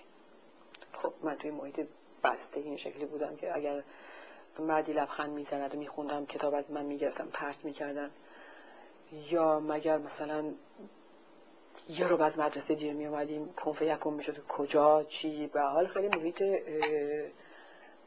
چیزی بود با دیسیپلین و یک نوع محدودیت خیلی خاصی بود. خب اومدیم تو فرانسه من گذاشته بودم من تو پانسیون مثلا پانسیون برای من چیز غیر قابل چیزی بود. بعد تو خیابون رو می‌رفتیم شدم به خاطر این بود که بلافاصله بعد از جنگ بود. من همین که میدم لب و پسر رفته تو هم تو خیابون واسدن من فرار می‌کردم. اصلا غیر قابل چیز بود برام. یعنی نمی‌تونستم تحمل کنم که چطور ممکنه مثلا یه دختر و پسر تو خیابون در ملع عام همدیگر رو ببوسن. یا بیشتر از همه توی مثلا مترو خیلی معذب می‌شدم. تو مترو مثلا میدین همینطوری ساعت 6 بعد از ظهر همه مثل سالین چپیدن تو هم دیگه اصلا جایی عوض کشیدن نیست. لبای این و اون ملچ ملوش تو همین. اصلا نمی‌تونستم چیز کنم. نمی‌تونستم باور کنم نمی‌تونستم قبول کنم.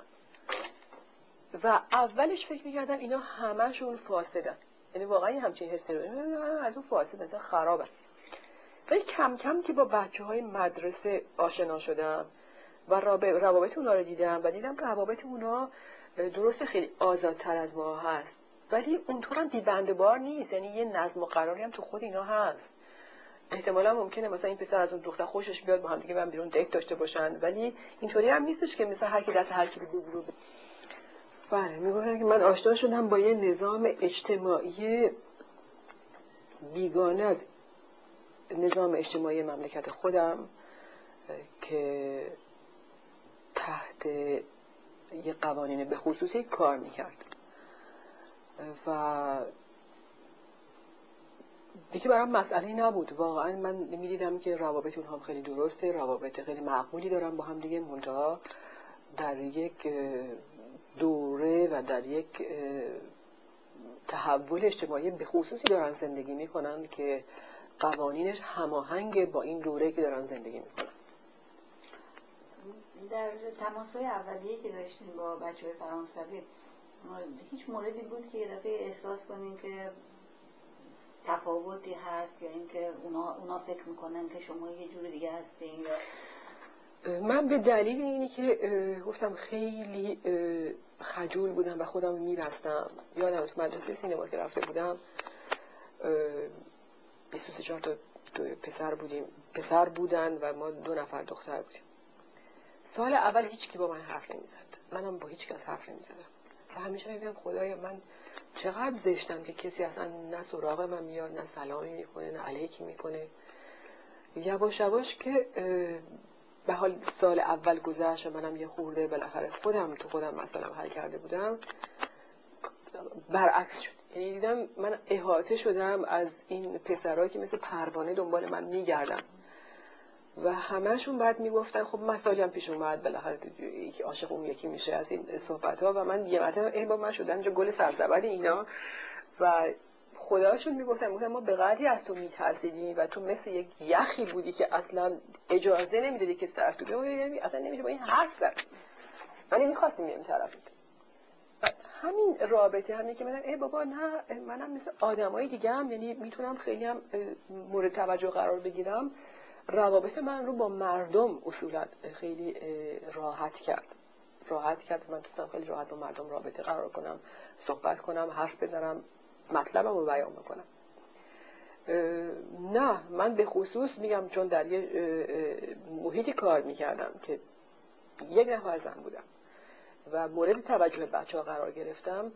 در محیط مدرسه فکر نمی کردم که تفاوت تبعیضی هست بین من و بچه ها این تفاوت تبعیض رو موقعی حس کردم که دیدم من بخوام به عنوان یک آدم در اجتماع فرانسه جایی برای خودم باز کنم. ولی در محیط مدرسه نه واقعا حس نمی کردم اولین باری که عاشق شدین ایران بود یا فرانسه من و شوهرم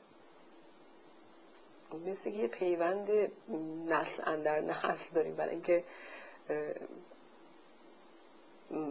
فامیل من و فامیل شوهرم از بچگی با هم دیگه نه از بچگی از سن خیلی جوانی با هم دیگه دوست بودن و ما همدیگه رو از بچگی میشناختیم. در واقع ادامه همون حسی بودش در ایران به صورت خیلی واقعا شاید نپخته یا یه حسی که هنوز نشگفته بود. ولی من شوهرم رو از سن فکر می‌کنم ده سالگی سه سالگی به اون طرف میشناختمش و من یادم مادرم می‌گفت شوهر تو رو من روزانم بزرگ کردم من براش نمی‌دونم اولین زانو بنده رو بستم که وقتی راه می‌رفت باهاش ناراحت نشه روی زمین. ما هم دیگه از فا... یعنی فامیلی هم دیگه رو میشناختیم. ولی در فرانسه من ازدواج کردم چون شوهر من که اون در ایران بود. وقتی من اومدم در فرانسه آمد برای تحصیل در فرانسه و سرپرستش در واقع سرپرست شوهرم و خواهر شوهرم پدر مادر من بودن در فرانسه. دیگه با هم آشنا آشنا که بودیم. یعنی ما آشناتر شدیم و در فرانسه من ازدواج کردم. و بچه اولم در فرانسه به دنیا اومد و در تمام مدتی که اون تحصیل می‌کرد و تحصیل اون به خیلی طبیعتر از من بود و تخصصش شد یعنی طبش اونجا خوند و متخصص شد در فرانسه. در فرانسه با اون موندم و همین که تحصیلات اون تموم شد بعد برگشتیم ایران. از ده دیگه که هم دیگر میشناختیم attraction و... attraction بود ولی نه attraction ی که بگم خیلی گفته شده بود یا اینی که attraction ی که حتی شاید برای خودمون هم گم بود. به حال بچه ها با هم بازی ما آره من الان که فکر می‌کنم فکر می‌کنم به این آدم همیشه من توجه بیشتری داشتم. ولی اون حس در اون زمان دقیقا چی بود؟ گنگه واقعا. برام نمی‌تونم خیلی بشکافمش بگم اوکی. با این توجهی که فرانسه می‌شد بهتون از طرف بله. دیگه شک نکردین هیچ وقت که؟ نه برای اینکه دیگه خیلی زود اتفاق افتاد. من شک نکردم. دوستان پسری در اطراف من بودن شک می‌کردم می‌گفتن این آدمی نیستش که باید باشه ازدواج کنی. و یه نوع رقابت بود در واقع بین شوهر نه بین شوهرم نه یعنی بین کسانی که فکر می‌کردن شاید اونا شوهرای مناسبتری بودن برای من و شوهری که بالاخره من فکر می‌کردم مناسب تره برای من. بعد که برگشتی ایران کارا چجوری پیش رفت؟ چجوری شروع کردیم به کار؟ من خب به محض که ما تحصیلاتمون تموم شد یعنی تحصیل شوهرم در واقع تموم شد تصمیم گرفتیم که برگردیم آمدیم ایران. آمدیم ایران و شوهر من که خانواده خودش یعنی پدر شوهر من خیلی در یک زمانی ثروتمند بود به دلیل مریض شده. چی بود؟ به حال مقاطعه خیلی وسیعی داشتن و اینا افتادن اون ور قضیه و شروع به ضرر کردن و از نقطه نظر موقعیت یک سرمایدار کارشون واقعا به خطر افتاد. و ما با شرط خیلی خیلی سختی در ایران شروع کردیم به کار کردن. من که آمدم گفتم خب من می‌خوام شروع کنم به کار کردن. اوکی. رفتم به فرنگ هنر و درست یادم نیست. من با آقای پل بود و حالی این رکوماندیشن داشتم برای آقای پل بود که آقای پل بود رو ببینم.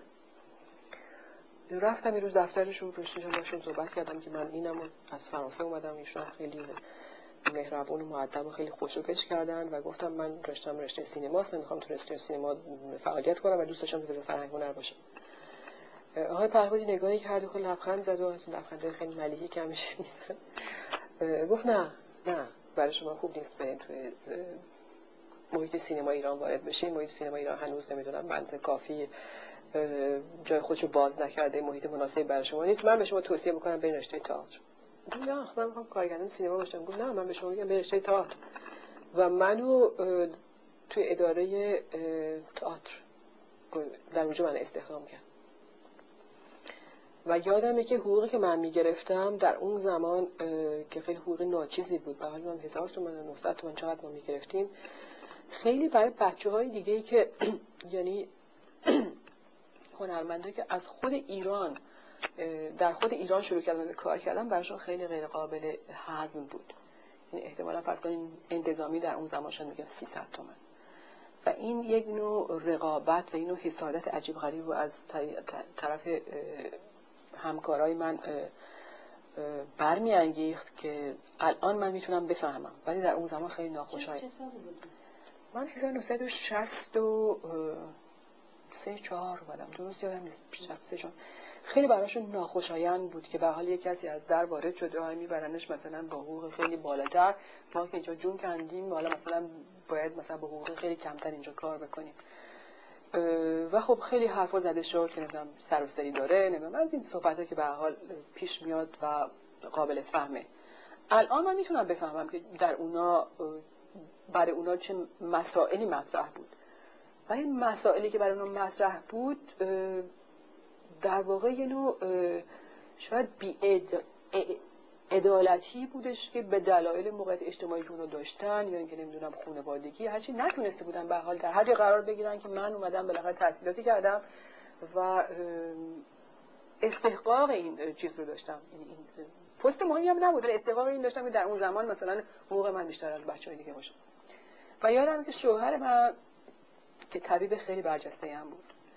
به دلیل فعالیت سیاسی که این گروه در فرانسه داشتن و همه داشتن. و من دلم می‌خواست راجع این با شما صحبت کنم که محکمترین نطفه دوستی ما در دوران دانشجویی بین عده زیادی از افرادی که بعدها پستای خیلی مهمی در مملکت به دست آوردن ساخته شد. و به تمام این جوونا فعالیت می‌کردن فعالیت های شدید اجتماعی داشتن و اغلبشون هم در طرفداران مصدق بودن یا نیروی سوم بودن. وقتی ما آمدیم به فرانسه من یادم اونجا باز میگم ما از شهر توده هیچ خلاص نمی‌شدیم. خیلی موقعیت گروه سیاسی چپ که به خصوص حزب در رأسش قرار داشت خیلی محکم بود.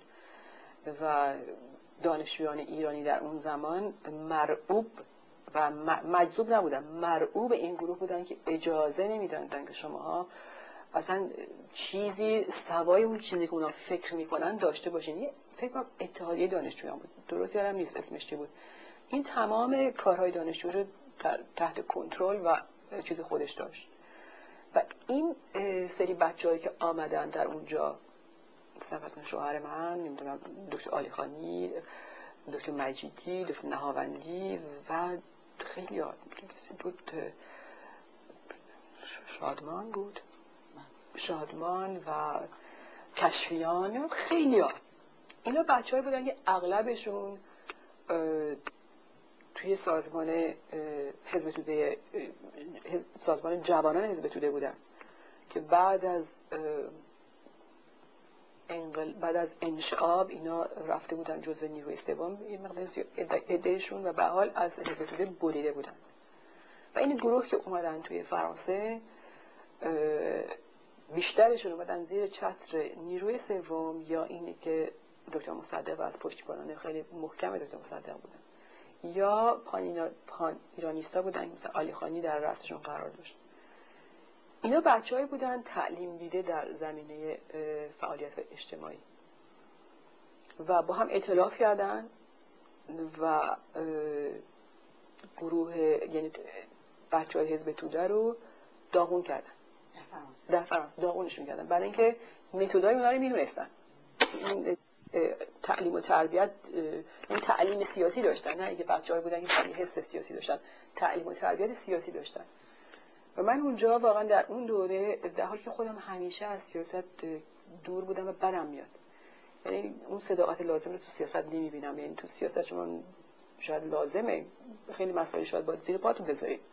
و من به عنوان هنرمند هیچ وقت خودم رو نمی‌تونستم وابسته به یک حرکت سیاسی مشخص بدونم. با داشتن گیر اجتماعی همیشه از یک چیز سیاسی جدا بود. ولی می‌رفتم تو تمام جلسات چون خیلی برام جالب بود. و یه مقداری شاید اون دید اجتماعی یا اینکه نمی‌دونم حتی نمایشی من تو این جلسات دانشجویان واقعا شکل می‌گرفت. و بهترین دوستان اونجا پیدا کردم. دکتر علی خانی دکتر نمی‌دونم مجیدی نمی‌دونم منیر مجیدی نمی‌دونم. خیلی ها به حال داداشپور خیلی بچه بودن که یه گروه خیلی صمیمی و محکمی شدیم که وقتی اومدیم ایران همه این بچه همدیگر رو به حال داشتن و تقویت می‌کردن. ولی به هر حال فعالیتی که بچه ها در اون زمان می‌کردن زیادم موافق دولت وقت نبود و خود به خود اینا بچه نبودن که زیاد بهشون میدون داده می‌شد. و در حالی که جزء لیست سیاه نبودن پذیرفته شدن نبودن از طرف حکومت. و وقتی ما آمدیم به ایران که گروه مثلا تقریبا همه با هم دکتر داورپناه دکتر خوشنویس خیلی بودن. این گروه خیلی محکمی بودن. ولی من یادمه که مثلا اینا با یک حرکت شطرنج باز ماهر قدرت رو از بچه های چیز گرفتن از بچه های توده ای کشیدن بیرون. و اینا بودن که دیگه حاکم بودن بر اون سرنوشته بالاخره حرکت دانشجویی در اروپا که بعدش هم مثل کانفدراسیون به وجود اومده که نمی‌دونم ما آمدیم ایران ولی می‌دونم که این چیزا هم بود. و وقتی ما آمدیم ایران خب شوهر من با وجود من تخصص درجه یک داشت و من یادم اون موقع گفتم دکتر کارولی خیلی اصرار کرد تو بمون اینجا. و اون ویو می‌گفت توی انتلیژان بمون اینجا. من فلان بیزار نمون یک کتابی هم شروع کرد باش در زمینه تحقیق باش کار کردم. ولی من گفتم نه برگردیم بریم ایران. و از امریکا برای ما یعنی برای من نه برای شوهرم پیشنهاد کار اومد که بین اینجا ما به شما امکانات میدیم نمی‌دونم کار بدیم. من گفتم نه من جز ایران جای دیگه نمی‌خوام برم. و رفتیم ایران. ولی ولی من رفتم در وزارت فرهنگ هنر استخدام شدم و شوهر من خب با تخصص درجه یک هیچ بهش کار نمی‌دادن اصلا کار نمی‌دادن یا هر چی کار می‌دادن یه کارهای خیلی کوچیک و در حد واقعا پایین. فقط این نبوده تمام بچه‌هایی که تو این گروه بودن. و اینا شروع کردن رفتن به کارهای دولتی. من یادم مثلا شوهر من بشه کاری داده بودن توی درمونگاه آه میدون جاله کجا که با سه تا چهار اتوبوس عوض میگن می‌رفت و و در واقع سر میدوندنشون.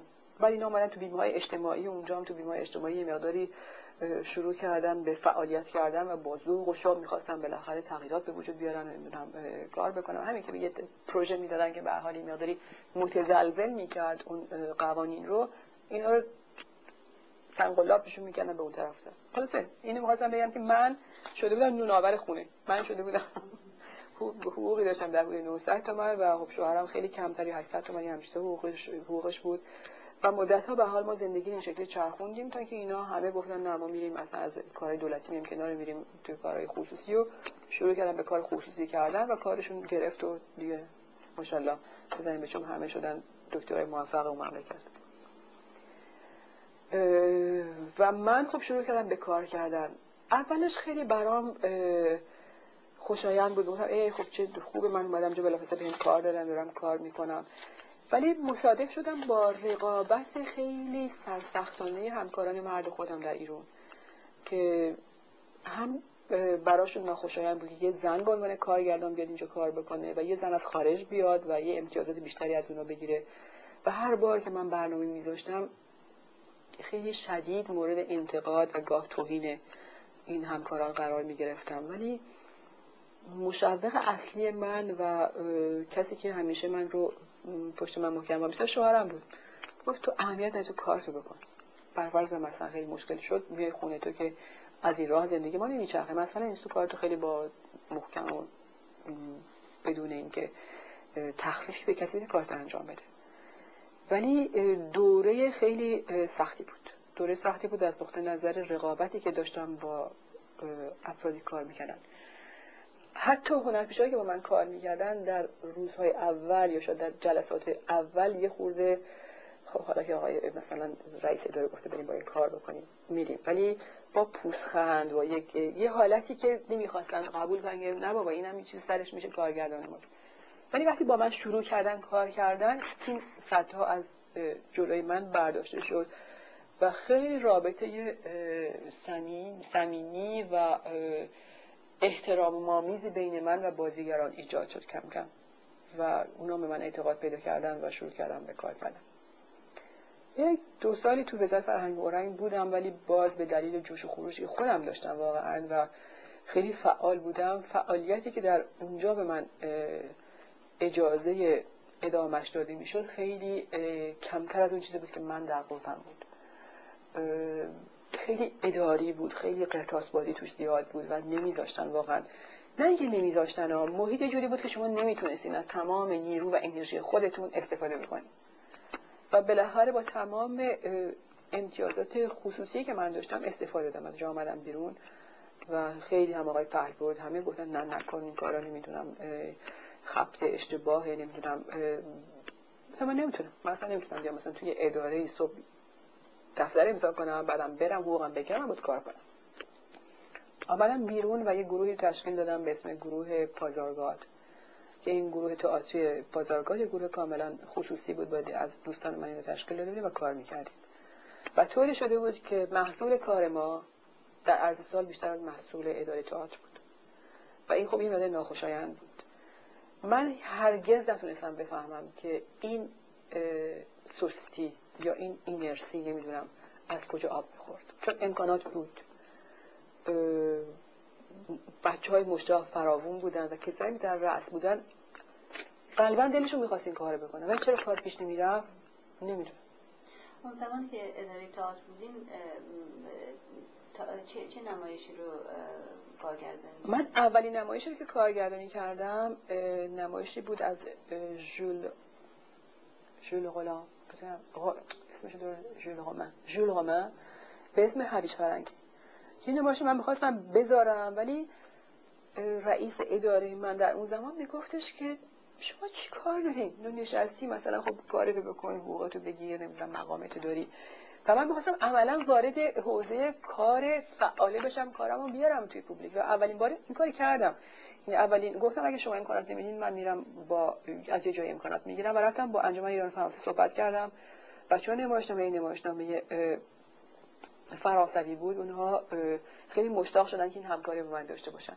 من برنامه رو گذاشتم و برای اولین بار اینطور که خود بچه ها میگن من شروع کردم به بلیط فروختن. گفتم وقتی ما کاری رو عرض می‌کنیم باید مردم براش پول بدن بیان تماشا کنن. نه اینکه دعوت کنین بیان و دیگه ارزشی برای کار شما قائل نیستن. درسته که پول زیادی ما از این جمع نکنیم ولی کسی که میاد اونجا نمی‌دونم 6 تومن بده بگید تو مسئله نیست. و انجمن فرهنگی فرانسه خیلی به من کمک کرد مدرسه ژاندارک خیلی به من کمک کرد و چند شبی که ما برنامه رو گذاشتیم. اونجا قلقله بود و مردم توی انجمن از توی انجمن ایران فرهنگی فرانسه در خیابون حشمت دوله علیرضا. و خب قلقله شد. و ما بچهای دیگه دیدن نه بابا تو آتر میشه گذاشت و مردم می‌تونیم میشه کشون توی سالن. و بعد از این نمایشنامه نمایشنامه مردهای بیکفن دفن ژان سارت رو گذاشتیم که اون خیلی تجربه عجیب غریب بود برای من. برای اینکه من این نمایشنامه که گذاشتم اصلا به واکنش اجتماعی سیاسیش فکر نمی کردم خود نمایشنامه من خیلی جالب بود. نمایشنامه داستان یه عده چریک بود. که اینا گیر گیر آره گروه حاکم فرانسوی که با نازی همکاری می‌کردن گیر اینا میافتدن و این دو گروه می‌خواستن مقاومت همدیگه بشکنن. نه این گروهی که چریکایی که گیر افتاده بودن چیزی برای اقرار کردن داشتن. و اونها می‌دونستن که اینها چیزی ندارن برای اقرار کردن. مبارزه مبارزه خورد کردن این دو گروه بود در مقابل هم. و خیلی نمایشنامه از نقطه نظر دراماتیک هیجان انگیز و قویه. این نمایشنامه رو ما داریم. حتی معمول این سازمان هم یاد خوندن. و گفتم که مسئله نیست. فقط صحنه شکنجه‌هاشو زیاد پیگی چیز نکنید خشن نیاریم مردم ناراحت میشن. گذاشتیم. این نمایشنامه یک ابعادی تو مملکت پیدا کرد که خود ماها که یعنی من واقعا که رفتم نمایشنامه انتخاب کردم ترجمهش کردم و دادم به یکی از دوستان من که کارگردانیش کرد متوجه این جریان نبودم. ولی ابعاد خیلی وسیع و از گروه های مختلف می اومدن از گروه های دولتی می اومدن از گروه های ضد دولتی می اومدن و هر دو گروه خودشون در یکی از اینا می دیدن و یعنی تالار انجمن ایران فرهنگی فرانسه سالن که پر می‌شد چیزی تمام زمین مردم می نشستن و این یه مقداری گروه ما رو کار ما رو در سطح وسیعتری توی مردم معرفی کرد. البته خب بعد سازمان امنیت که خود ترسید اومدن این کار چه؟ شما داریم بابا ما داریم خودتون خوندیم به ما چیزشو دادین اجازه شو دادین گفتن جمع کنیم خب آقای پهباد باید بیاد. خب آقای پهباد نگاه کنه ولی بعد جمع کنیم. که بعدم ادامه ندادیم برنامه بود که خیلی می‌تونست مدت بیشتری بره توی جمعیت. و بعد من شروع کردم همینطور های مختلفی رو ترجمه کردن و به روی صحنه آوردن و کار کردن و, و با همین گروه بازارگاه همکاری می‌کردم. و خب یواش یواش مردم یه مقداری با من آشنا می شدن مردم با کار من آشنا می شدن با چهره من آشنا می شدن یه مقداری به حال یه اسم و رسمی توی مملکت پیدا می کردیم اسم و رسم مالی نه ولی اسم و رسم اسم و رسم چی به شما بگم؟ به عنوان کسی که در تئاتر ایرون کار جدی داره می‌کنه لاقل و این ماجرا همینطور ادامه داشت تا موقعی که دکتر آلیخانی شد رئیس دانشگاه تهران. و از من خواستش که بیام اونجا و در زمینه فعالیت های فرهنگی دانشگاه تهران مسئول و یکم در ضمن مبتکر ایجاد یک فعالیت تئاتری و سینما در دانشگاه تهران بشم. و من شدم رئیس فعالیت های فوق برنامه دانشگاه تهران و شروع کردم به ایجاد یک حرکت تئاتری و سینمایی در دانشگاه که آسون نبود. که اونم هنوز واقعا برام مشکله که بفهمم چرا آسون نبود. برای که شما به محض اینی که به عنوان یک گروه خصوصی کار می‌کردین در ایران مورد توجه و مورد احترام و مورد اطمینان افراد بودین. همچنین که میمارین پشت این میز اداره می نشستین می شدین اون هدفی که باید بهش نشونه گرفت. و به تب در حالی که بچه ها یعنی با ما کار کرده بودن ما رو میشناختن در یک مجلس خصوصی ما رو قبول داشتن همین که ما رو پشت میز می‌دیدن خرجمون سوا می‌شد. یعنی هم به ما می‌خواستن نشونه ما رو بگیرن هم در ضمن کار ما رو قبول داشتن. این دوگانگی همیشه در تمام مدتی که من در دانشگاه تهران بودم حس می‌کردم و یک یک نوع برزخی از نقطه نظر وجدانی برای خود من ایجاد می‌کرد. خب من دکتر خانی خیلی خوب میشناختم. باهاش چندین جلسه صحبت کردم و دیدم که اون چه کار می‌خواد بکنه. و من مسئولیت تام داد. خب من بهتون مسئولیت تام میدم. ولی در مقابلش یک بازده درجه یکم می‌خوام. دیگه باید آشنا نیستم. دیگه نمی‌دونم. تو پری هستی من علی علی خانی هستم. اونجا میشم رئیس دانشگاه تو میشید پری صابری رئیس این اداره ولی کارت با درجه باشه. می‌خوام نمی‌دونم تا گسترش پیدا کنه. می‌خوام سینما را بیفته و شروع کنم به کار کردن. و ما شروع کردیم به کار کردن و این دوگانگی رو من تو بچه ها میدم و بچه ها تشنه این بودن که یه حرکتی تو دانشگاه را بیفته یه حرکتی را بیفته بهشون امکان داده بشه. ولی همین که امکان از طرف من که اونجا شده بودم رئیس بهشون داده می‌شد پس می‌زنن واکنش نشون می‌دادن عکس العمل تون نشون می‌دادن مبارزه می‌کردن خرابکاری می‌کردن. یادم موقعی که ما خواستیم سینماتیک ایران دانشگاه تهران را بندازیم. که من باز رفتم با دکتر خانی صحبت کردم و من گفتش گفتم گفت برو هر سالونی که دلت می‌خواد تو دانشگاه نگاه بکن. هر کدوم کردی بهتره. انتخاب کن به من بگو من امکانات اختیار می‌ذارم برو شروع کن کار کرد منم خیلی ساده لوحانه رفتم تمام دانشگاه رو نگاه سالن نگاه کردم. دانشگاه فنی بهترین و ممتازترین تالار ممکن رو حتی در تهران داشت. که تمام صندلیاش مجهز بود به گوشی و ما می‌تونستیم و برنامه ریزی کرده بودیم. که تمام فیلم هایی که میاریم بلافاصله ترجمه بشه و بچه ها گوش بدن. من یه روز رفتم دفتر ولی گفتم که اوکی. من این برنامه رو می‌خوام پیاده بکنم در اینجا ولی من تا یک ماه دیگه این تالا رو می‌خوام.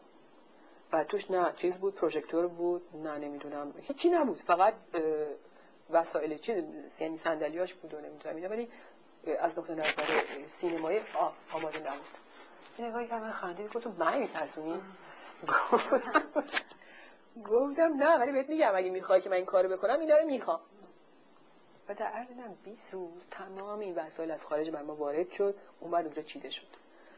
و ما با تمام انجمنهای فرهنگی تماس گرفتیم با انجمن فرهنگی امریکا تماس گرفتیم با انجمن فرهنگی فرانسه تماس گرفتیم با انجمن فرهنگی ایتالیا تماس گرفتیم که بهترین و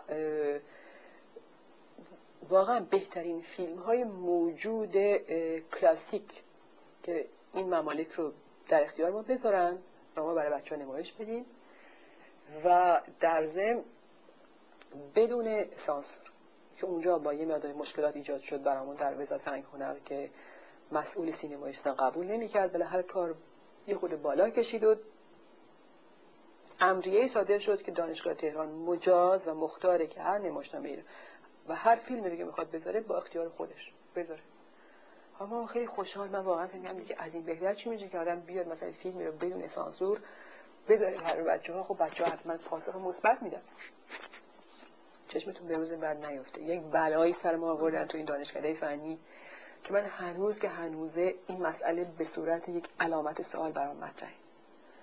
و روزهایی که من می‌رفتم تو دانشگاه فنی که اونجا رو آماده بکنم هی یواش یواش حس خطر می‌کردم. بدون اینکه چیزی اتفاق بیفته ولی وقتی می‌رفتم اونجا حس می‌کردم که اینجا من یه جای امنی نیومدم یه اتفاق خواهد افتاد. یه مستخدم اونجا بود هی یواش می‌گفت من گفت خانم شما اینجا نیاین. چرا نیاین؟ من کاری نمی‌کنم. من به شما توصیه می‌کنم نیاین شما جوان هستین نمی‌دونم چیز ندارین تجربه نیاین اینجا. بله. ما و بچه های یعنی نمی‌دونستم که کیا هستن که مخالفت می‌کنن. ولی شما حس می‌کردین این مخالفتی پشت این قضیه هست. گاه گاه مثلا دانشجو میاد پلو من موقعی من داشتم سالن رو امتحان می‌کردم فیلم تماشا می‌کردم. میاد پچ میکردش که شما نمی‌تونید اینجا فیلم بذارید آه چرا نمی‌تونید فیلم بذارید اینجا دانشکده ماست. خب دانشکده شما باشیم ما که کار بعدی نمی‌خوایم بکنیم اینجا می‌خوایم فیلم بذاریم برای شما. و این دانشجو که میاد اینجا همینطوری فیلم رو تماشا می‌کرد به عنوان مثلا نماینده غیر رسمی اومده بود در حالی که میده مثلا ما کاری که داریم می‌کنیم جالبه. فیلمی که داریم می‌ذاریم جالبه. مثلا فرض کنید یه سری فیلم های علمی براشون داشتیم میآوردیم. جذب می‌شد.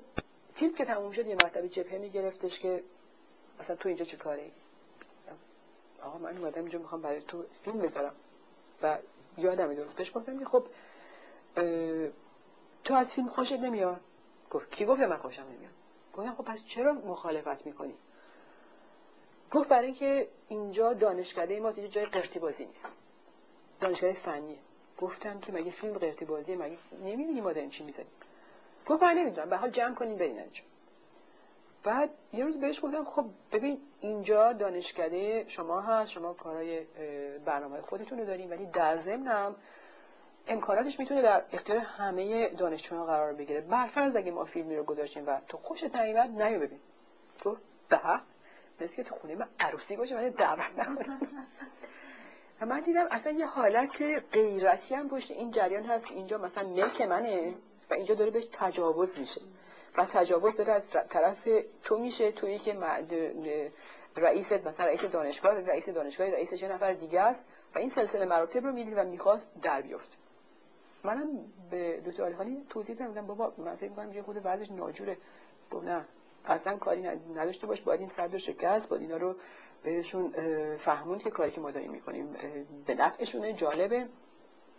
به هر حال تصمیم گرفتیم دعوت کلی هم شد از تمام بالاخره نماینده های فرهنگی و تمام نمی‌دونم رؤسای دانشگاه های مختلف که بیان و ببینن دانشگاه تهران داره یک کار فوق انجام میده. روزی که روز افتتاحش شد یک حال ما رفته بودیم حالا خود شیرینی و چای اینا.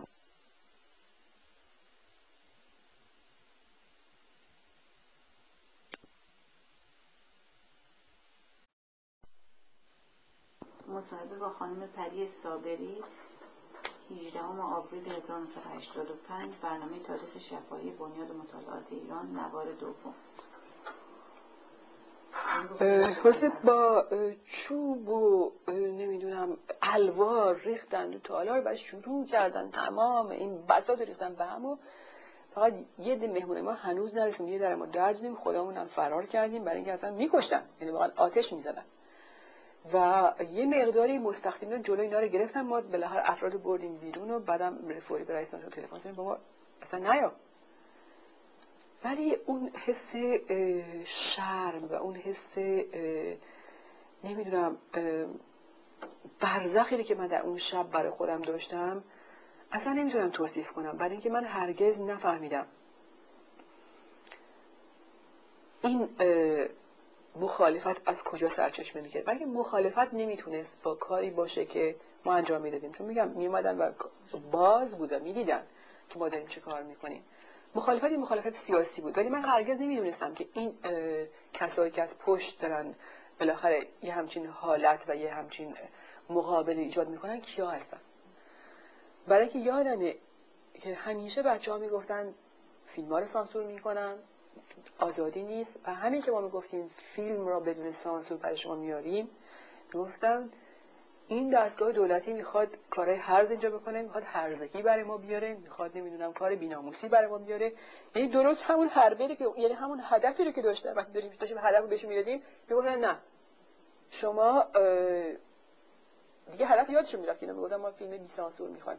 نه نه شما می‌خوایم بیناموسی برای ما بیاره به حال نداشتن ما اونجا دکتر خانی می‌دونست که اینا کیا هستن؟ هیچ وقت صحبتی شد که دکتر خا...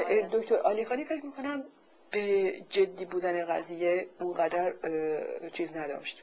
یعنی فکر نمی کرد که واقعا به اینجا بکشه. یعنی خب این خود قار غرو می‌کنن بعدم ساکت میشینن و وقتی که تو شاید سیاستش هم درست بود. وقتی تو مثلا هدف رو مواجه می‌کنه با یه واقعیتی که می‌بینی واقعیتی واقعیت درستی معمولا جا می‌زنه. ولی من فکر چون پشت اینجا این یک چیز دیگه قایم بود به هر حال جا نمی‌زدن. الان می‌فهمم. اون موقع واقعا برام حال متوجه نبودم و اگر می‌دونستم این کار اونجا نمی‌کردم چنانچه بعدها این مرکز رو یه جای دیگه. و میگیم ببخشید که میگیم می‌گفتن بی ناموسی و اینا یکم حالت حرکات بعدی سیاسی که بعدی اسلامی بود. بود ولی اون زمان نیستیم که گروه های چپی بیشتر نه اینطور هم نیست. من این الان که نگاه می‌کنم. من یادم مثلا توی ما توی فعالیت های یعنی اداره فعالیت فوق برنامه دانشگاه اداره که ما داشتیم می‌رسید به کارهای فوق برنامه دانشگاه در رشته موسیقی، تئاتر، فیلم و مسافرت ها مسافرت تفریح بچه ها و به بچه ها آموزش چیز می‌دادیم یعنی موسیقی کلاسیک بهشون درس می‌دادیم صفحه داشتیم صفحه خونه داشتیم میگن صفحه گوش بدن و کلاس موزیک داشتیم. و یادمه به خصوص از دانشگاه فنی خیلی آگاهی مثلا میمدن دفتر من یه پسر جوونی اول یه نگاه نگاه می‌کرد مثلا کسی اطرافش نیست نه پلیس آژان وان نستاده میومد تو مینشست و خیلی آهسته میومد مثلا من خانم می‌تونم بیام تو این کلاس شرکت کنم گفتم کلاس باز این کلاس برای همه شماست. میگه ولی شما یه کاری کنین که بچهای دانشگاه نفهمن که من میام اینجا دارم موسیقی گوش میدم. ولی موسیقی چی؟ تعلیم موسیقی کلاسیک. میگه برای اینکه من وقتی که تو دانشگاه نمی‌تونم اصلا به عنوان موجود اونجا زنده باشم. من فکر می‌کنم که این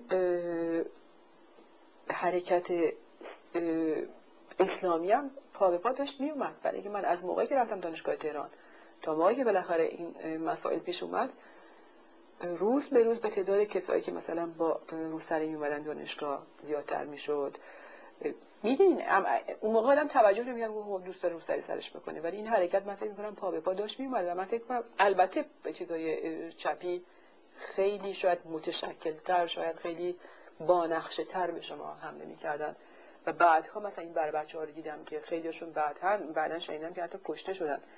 این بچه های که مال چیرکای فدای خلق بودن؟ یک گروه دیگه بودن. این خیلی گروه های متعصبی بودن. اسمشون یادم نیست. مذهبی یعنی؟ نه سیاسی. چپا چند گروه بودن که یکی این چریکای فدای خلق و یک یک گروه دیگه بود که الان من درست یادم نیست اینا خیلی آدم متعصبی بودن و یه بعدی یعنی واقعا چیزو نگاه می‌کردن شکلی همینو می‌خواستن و اگر اینو نمی‌دادی اصلا بقیه رو داغون می‌کردن. و حال دوران دورانی که من توی دانشگاه تهران داشتم تجربه خیلی جالبی بود برای من برای اینکه مصادف بودم با جوشش پرخاشترین جوشش و پرخاش واقعا گروه هایی که در مملکت نقش مهمی رو بازی می‌کردن دانشگاه تهران.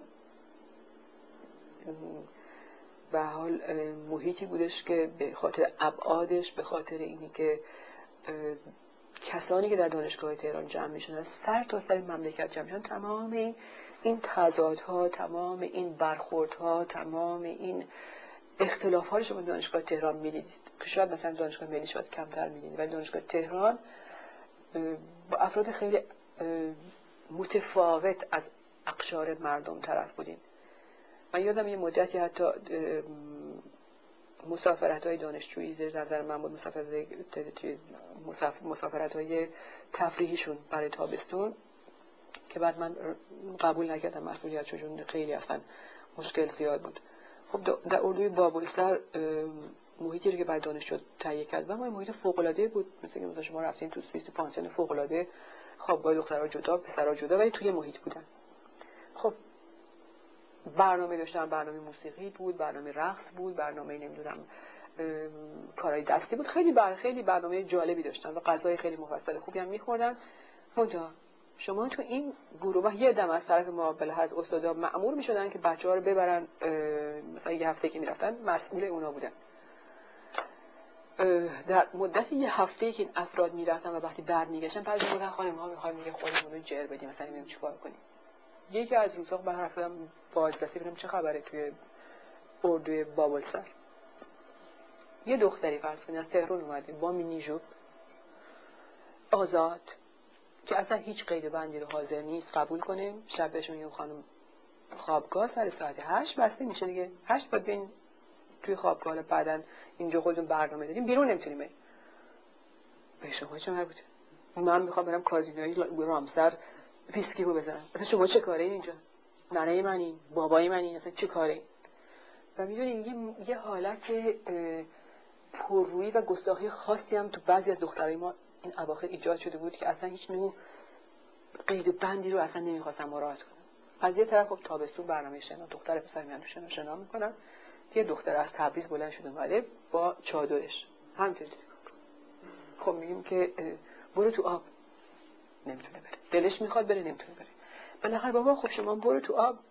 من چجوری برهنه بشم برم تو آب؟ یه مرتبه خودش با همون چادر مثل آب دزک مینداخت تو آب. دختره با بیکینی که واقعا مثل برگ بود این دختره که از ابرقو یا نمی‌دونم از تبریز بلند شده اومده بود با این همچه حالتی.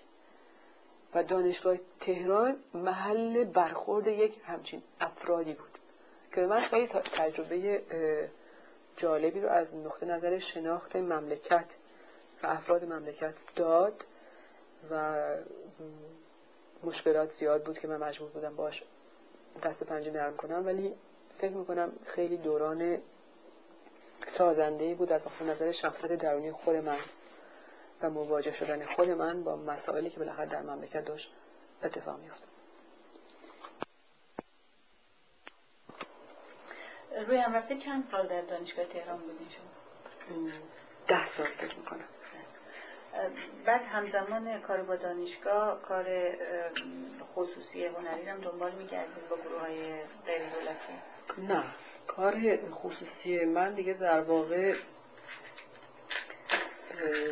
به صورت گروه آزاد متوقف شد و همون کار رو من در دانشگاه دنبال می‌کردم. یعنی نمایشنامه هایی که کارگردانی می‌کردم دیگه در دانشگاه پیاده می‌شد نه در محلی جدا از دانشگاه چون نه فرصت بود و نه اینکه درست بود که من در دو حوزه مختلف در حالی که شاغل کار به خصوصی بودم عمل کنم.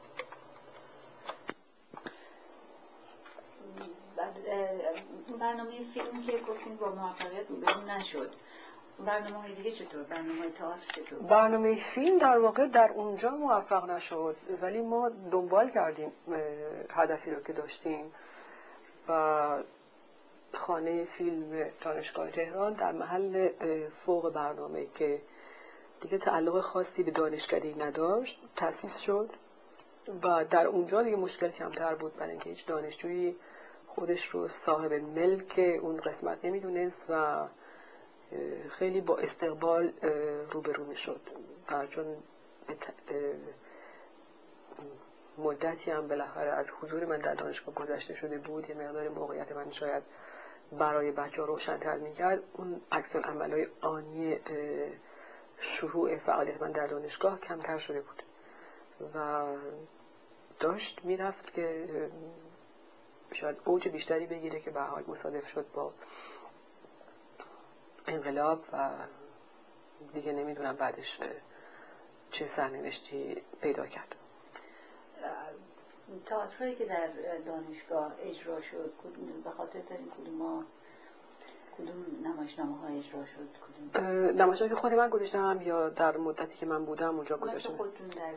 نمایشنامه هایی که من میگذاشتم لاغل اون چند تایی که می‌تونم به عنوان کاری که خودم بیشتر بهش معتقد بودم نام ببرم. یکی شش شخصیت در جستجوی نویسنده بود اثر پیراندلو که در حدود هفت سال پیش من یک بار نمایشنامه رو در انجمن فرهنگی ایران ایتالیا گذاشته بودم و فروغ فرخزاد نقش اساسی رو درش بازی می‌کرد و دوباره این برنامه رو در دانشگاه تهران با یک گروه دیگه و با یه دید دیگه پیادش کردم. باز نمایشنامه بود از پیراندلو به اسم امشب از خود می‌سازیم که خیلی موفق بود. و موفقیت مردمی ما بیش از همه متوجه نمایشنامه کرگدن بود اثر یونسکو. که ابعاد خیلی وسیعی پیدا کرد و ما در دانشگاه در حدود پنجاه هزار تماشاچی داشتیم برای این نمایش و در تالار فردوسی اجرا می شد و هر شب 700 800 نفر پر بودن تو این تالار. و بیشترم به دلیل اینی که نمایشنامه های واقعا می‌رفت تو قلب مردم و می‌تونم بگم مردمی می‌شد که یه تم اجتماعی سیاسی خاصی رو روش انگوش میذاشت و مردم خیلی در ایران به این نوع نمایشنامه ها عکس العمل مثبت نشون می‌دادن. کرگدن بود که من تهیه کنندش بودم. مورد بیکفن در بود. ژان پل سارت. و همیشه یعنی تماشاگر ایرانی تشنه دیدن یه رو در روی با یک مسئله سیاسی اجتماعی بود. به یک مسئله صرفا فرض کنید فلسفی شد اونقدر علاقه نشون نمی‌داد که این تشنگی رو شما حس می‌کردید. به خصوص اگر فکر می‌کردن که نمایشنامه تم اجتماعی چپگرا هم درش هست که به ناچار توش پیدا می‌کردن. نمایشنامه کرگدن خب مسخ اجتماعی است که افرادش کم کم هویت خودشون رو از دست میدن و تبدیل به کرگدن میشن. و تنها یک نفر باقی میمونه که نمی‌خواد کرگدن بشه. و تاریخچه نمایشنامه من جالبه. برای این نمایشنامه رو وقتی در روسیه گذاشتن خود یونسکو تعریف می‌کرد. چون یونسکو آمد در ایران و دوست دارم راجع به ملاقاتم با اون و نوع برخوردی که اون داشت در دانشگاه برای شما صحبت بکنم. و خودش توضیح می‌داد. میگفتش این نمایشنامه رو من یک مسئله انسانی روش انگشت گذاشتم که آدم ها چجوری مست میشن و هویت اصلی خودشون از دست میدن. ولی دنبال تم سیاسی به خصوصی نیستم. این یک حالت روانی است که تو مردم دنبالش میگردم. ولی اینو تو هر جامعه که گذاشتم اون جامعه به طور عجیبی عکس العمل نشون داد. در روسیه که گذاشتم خیلی متوجه یعنی استقبال شد و مردم فکر می‌کردن که کرگدن ما نیستیم نازیان. وقتی در آلمان گذاشتم آلمانیا همینجور عکس عمل مثبت بهش نشون دادن من همه فکر می‌کردن که کرگدن ما نیستیم روسان و در ایران هم نمی‌دونم به هر حال نتیجه گیری چی بود ولی علاقه عجیبی و یعنی استقبال بی‌نظیر از این برنامه شد. برای اینکه میگم مردم همیشه خودشون رو با این نوع برنامه ها در نقش آدمای مثبت می‌بینن منفی رو مخالفینشون رو در نقش های منفی می‌بینن. و در ایران خب این تجربه جالبی بود برای من. چه, چه نوع افرادی در بین تماشاچی ها بودن؟ چه طبقاتی میان؟ شروعش با قشر دانشجویان شروع شد و دانشجو بود. ولی کم کم زمینش از دانشگاه رفت توی شهر. یعنی واقعا جمعیتی که میمد اونجا می نشست دیگه ما نمی‌دونستیم از کجا میاد. فقط از چهرهایی که در سالن نشسته بودن حس می‌کردیم واقعا این افراد شهر تهران هستن که میاد بدون اینکه متعلق به قشر فقط دانشجو باشن. داشته باشن. این نوع عملی که پیش می آمد یعنی طبیعتا اینجوری که میگیم مردم احساس می‌کردن که یک درگیری با حکومت رو بله. منعکس می‌کنه این نمایشنامه. با مقامات امنیتی مسئله نداشتیم؟ چرا؟ چرا؟ برای معمولا خب رئیس دانشگاه در اون زمان دکتر نهاوندی بود. نمایشنامه رو تایید کرده بود و می‌دونست نمایشنامه چی است و به اصطلاح موافق که نمایشنامه رو صحنه. بعدها از زبان خود دکتر نهاوندی من شنیدم که مشکلات زیادی داشته که حتی رفته بودن سایت کردن که این چیه نمی‌دونم دارن حکومت رو میکوبن نمی‌دونم. از این صحبت ها. و یادمه که دکتر نهاوندی مثلا که کار دیگه اصلا رسیده بود به مقامات بالاتر و با ملکه در میون گذاشته بود. و ملکه گفته اصلا چه کار داریم؟ بزنیم برنامه‌شو بزنیم ما که عیدنیم و نمایشنامه اینطوری تونست رد بشه. یعنی هر بارم که شما به حال مواجه می شدید با این نوع برنامه ها که یک جرقه رو تو مردم ایجاد می‌کرد واکنش نشون داده می‌شد و به خصوص از مقاماتی که شاید خودشون رو دلسوزتر از دلسوزها می‌دونستن نمی‌دونم. ولی حل می‌شد یعنی در مورد این نمایشنامه اینطوری حل شد. من نمی‌دونستم در اون زمان. بعدها برای من رئیس دانشگاه مثلا گفت حالا دیگه خودش می‌دونه که واقعا چه اتفاقات دیگری پشت جریان بود. من نمی‌دونم. خود شما هیچ وقت مورد سوال یا مؤاخذه قرار نگرفت نه. گاهی مشکوک با آدم نگاه می‌کردن ولی نه به طور خیلی مشخصی من درگیری خاصی نداشتم. نه. کیا بازی می‌کردن توی نمایشنامه نمایشنامه ها رو معمولا ما سعی می‌کردیم دو گروه مختلف رو با همدیگه رو در روی هم قرار بدیم. دانشجویان و هنرمندای هنرپیشه های سرشناس مملکت. که همین تجربه جالب بود برای دانشجویان که در کنار این بالاخره بزرگان نمی‌دونم تئاتر ایران شروع کنن به کار کردن و این برخورد دو تا نسل خیلی بر من جالب بود. مثلا این نمایشنامه انتظامی بازی می‌کرد پرویز سیاد بازی می‌کرد که دو تا چهره اصلی برنامه و بقیه دانشجویان بودن. خود دانشگاه برنامه تئاتر داشت به عنوان یه رشته تحصیلی؟ بله. دانشگاه تهران که رشته تئاتر رو در دانشگاه هنرهای با درس می‌داد. سینما رو همینطور. ولی کاری که ما می‌کردیم جدا از فعالیت های درسی دانشگاه بود. فعالیت های فوق برنامه دانشگاه بود که هر دانشجوی از هر دانشکده می‌تونست بیاد و در این فعالیت ها شرکت کنه. و خب طبیعتا دانشجویان رشته تئاتر و رشته رشته های هنری بیشتر علاقه نشون می‌دادن برای شرکت در این برنامه. در وزارت فرهنگ و هنر فعالیت های تئاتر می‌شد و با. اون زمان تئاتر شهر نیست که با. با اونها چه رابطه داشتیم با اونها هم روابط به خصوصی نداشتیم. برای اینکه برنامه هایی که ما پیاده می کردیم در واقع در چارچوب دانشگاه پیاده می شد با امکانات دانشگاه پیاده می شد و خیلی جالبه برای اینکه در ایران در حالی که همه زیر نظام بخو... نظام واحدی زندگی می‌کردن هر سازمانی برای خودش اختیارات خاص خودشو داشت. مثلا دانشگاه تهران خودش برای خودش تصمیم می‌گرفت وزارت فرهنگ هنر خودش برای خودش تصمیم می‌گیره و برای گروه های وابسته یا آزاد تصمیم می‌گرفت تلویزیون هم برای خودش تصمیم می‌گیره. و این اغلب می‌کرد برای اینکه فرض کنیم ممکنه این نمایشنامه رو سازمان رادیو تلویزیون ایران قبول کنه مسئولیتش رو و برنامه رو ببره روی صحنه. از جمله فرض کنیم نمایشنامه کالیگولا که آمد حتی در جشن هنر شیراز برگزار شد. همون نمایشنامه رو من موقعی می‌خواستم خودم در یک گروه آزاد بگذارم نتونستم اجازهش رو بگیرم. و این تضاد همیشه برای من مسئله بود. آخه یعنی چی؟ اگر که همه دارن زیر نظام واحد کار می‌کنن قوانین باید برای هم یکی باشه. ولی هر کی اختیار خودش دانشگاه هم که به حال فقط رئیس دانشگاه کافی بود که نمایشنامه رو بگه از نقطه نظر من قبوله. نمایشنامه و دوستانه هیچ نوع سانسور سازمان امنیتی روش نبود. خارج وقتی داشتین صحبت می‌کنین نمایشنامه حتما باید می‌دادین به مقامات امنیتی که تایید کنن با جشن هنر چه رابطه داشتین؟ با جشن هم همینطور. جشن یعنی در واقع در این اواخر سه تا مرکز داشتن کار می‌کردن هم جوار هم دانشگاه تهران کار می‌کرد و دانشگاه دیگه. ولی خب نه فعالیتشون یکم مختصرتر بود.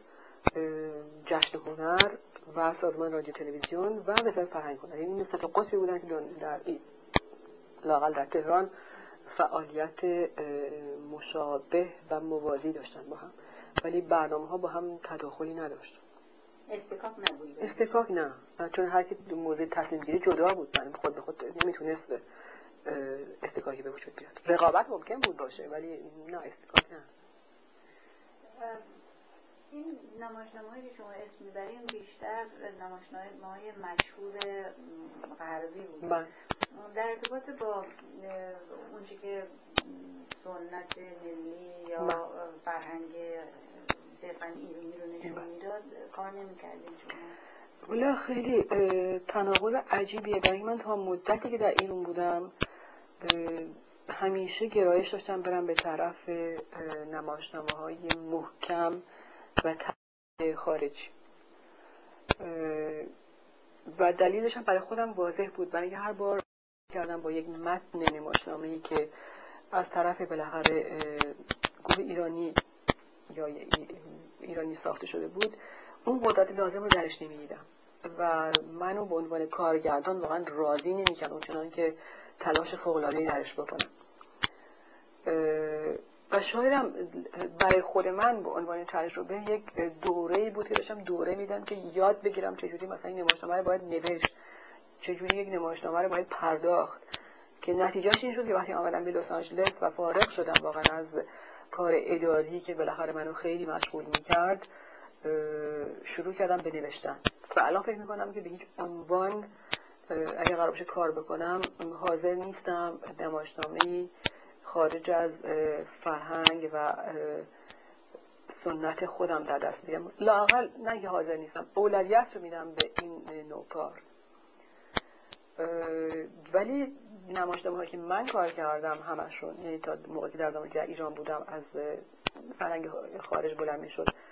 ولی همجوار اون دانشجویان می نوشتن نمایشنامه روی صحنه می آوردن خیلی نمایشنامه که گذاشته شد در ایران هرچند اگر ضعیف بود کار و اثر خود دانشجویانی بود که نوشته بودن. و دو تا هم جوار می‌رفت. ولی برای من لاقل تا اون موقع هنوز موقعش نرسیده بود که دست به قلم ببرم. یه مسئله مسئله تمای بله. بر اساس فرهنگ بله. ماست و یکی اصولا سنت بله. نمایشنامه نویسی در ایران بله. اصولا سنت نمایشنامه نویسی در ایران یا اجرای نمایش در ایران شما چه جوری می‌بینید ما سنت نمایشی که ما در ایران فکر کنم سنت اصلیمون تو تعذیه است و این تعذیه هیچ وقت پاشو از میدون تعذیه فراتر نگذاشت که یک حرکت تئاتری رو به دنبال خودش بکشه که لازم بود این کار به وجود بیاد. من خودم فکر می‌کنم این کاری رو دارم می‌کنم. یک عجینی نیست. از تجربیاتی که در فرهنگ غرب داشتم و با ریشه های سنتی کار خودم. ولی این بایستی در نویسنده یا بالاخره اون کسی که اسمشو نمی‌دونم. آره نویسنده می‌ذاره این جرقه درش ایجاد بشه ببینه شروع کنه به کار کردن. راجع به شخصیت که باشون کار می‌کردین اسم فروغ بردیم بله.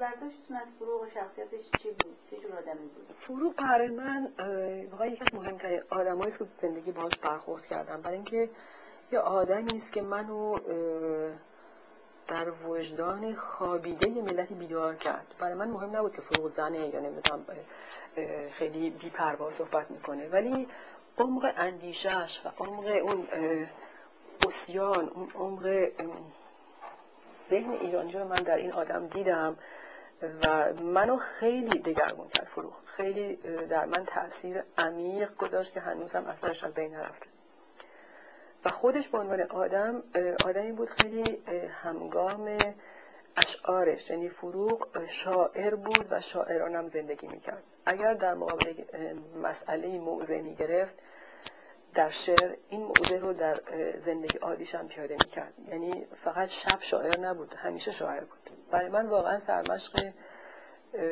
بارز یک ذهن ایرانیه که در رست زن هم بود. چجوری با شدید؟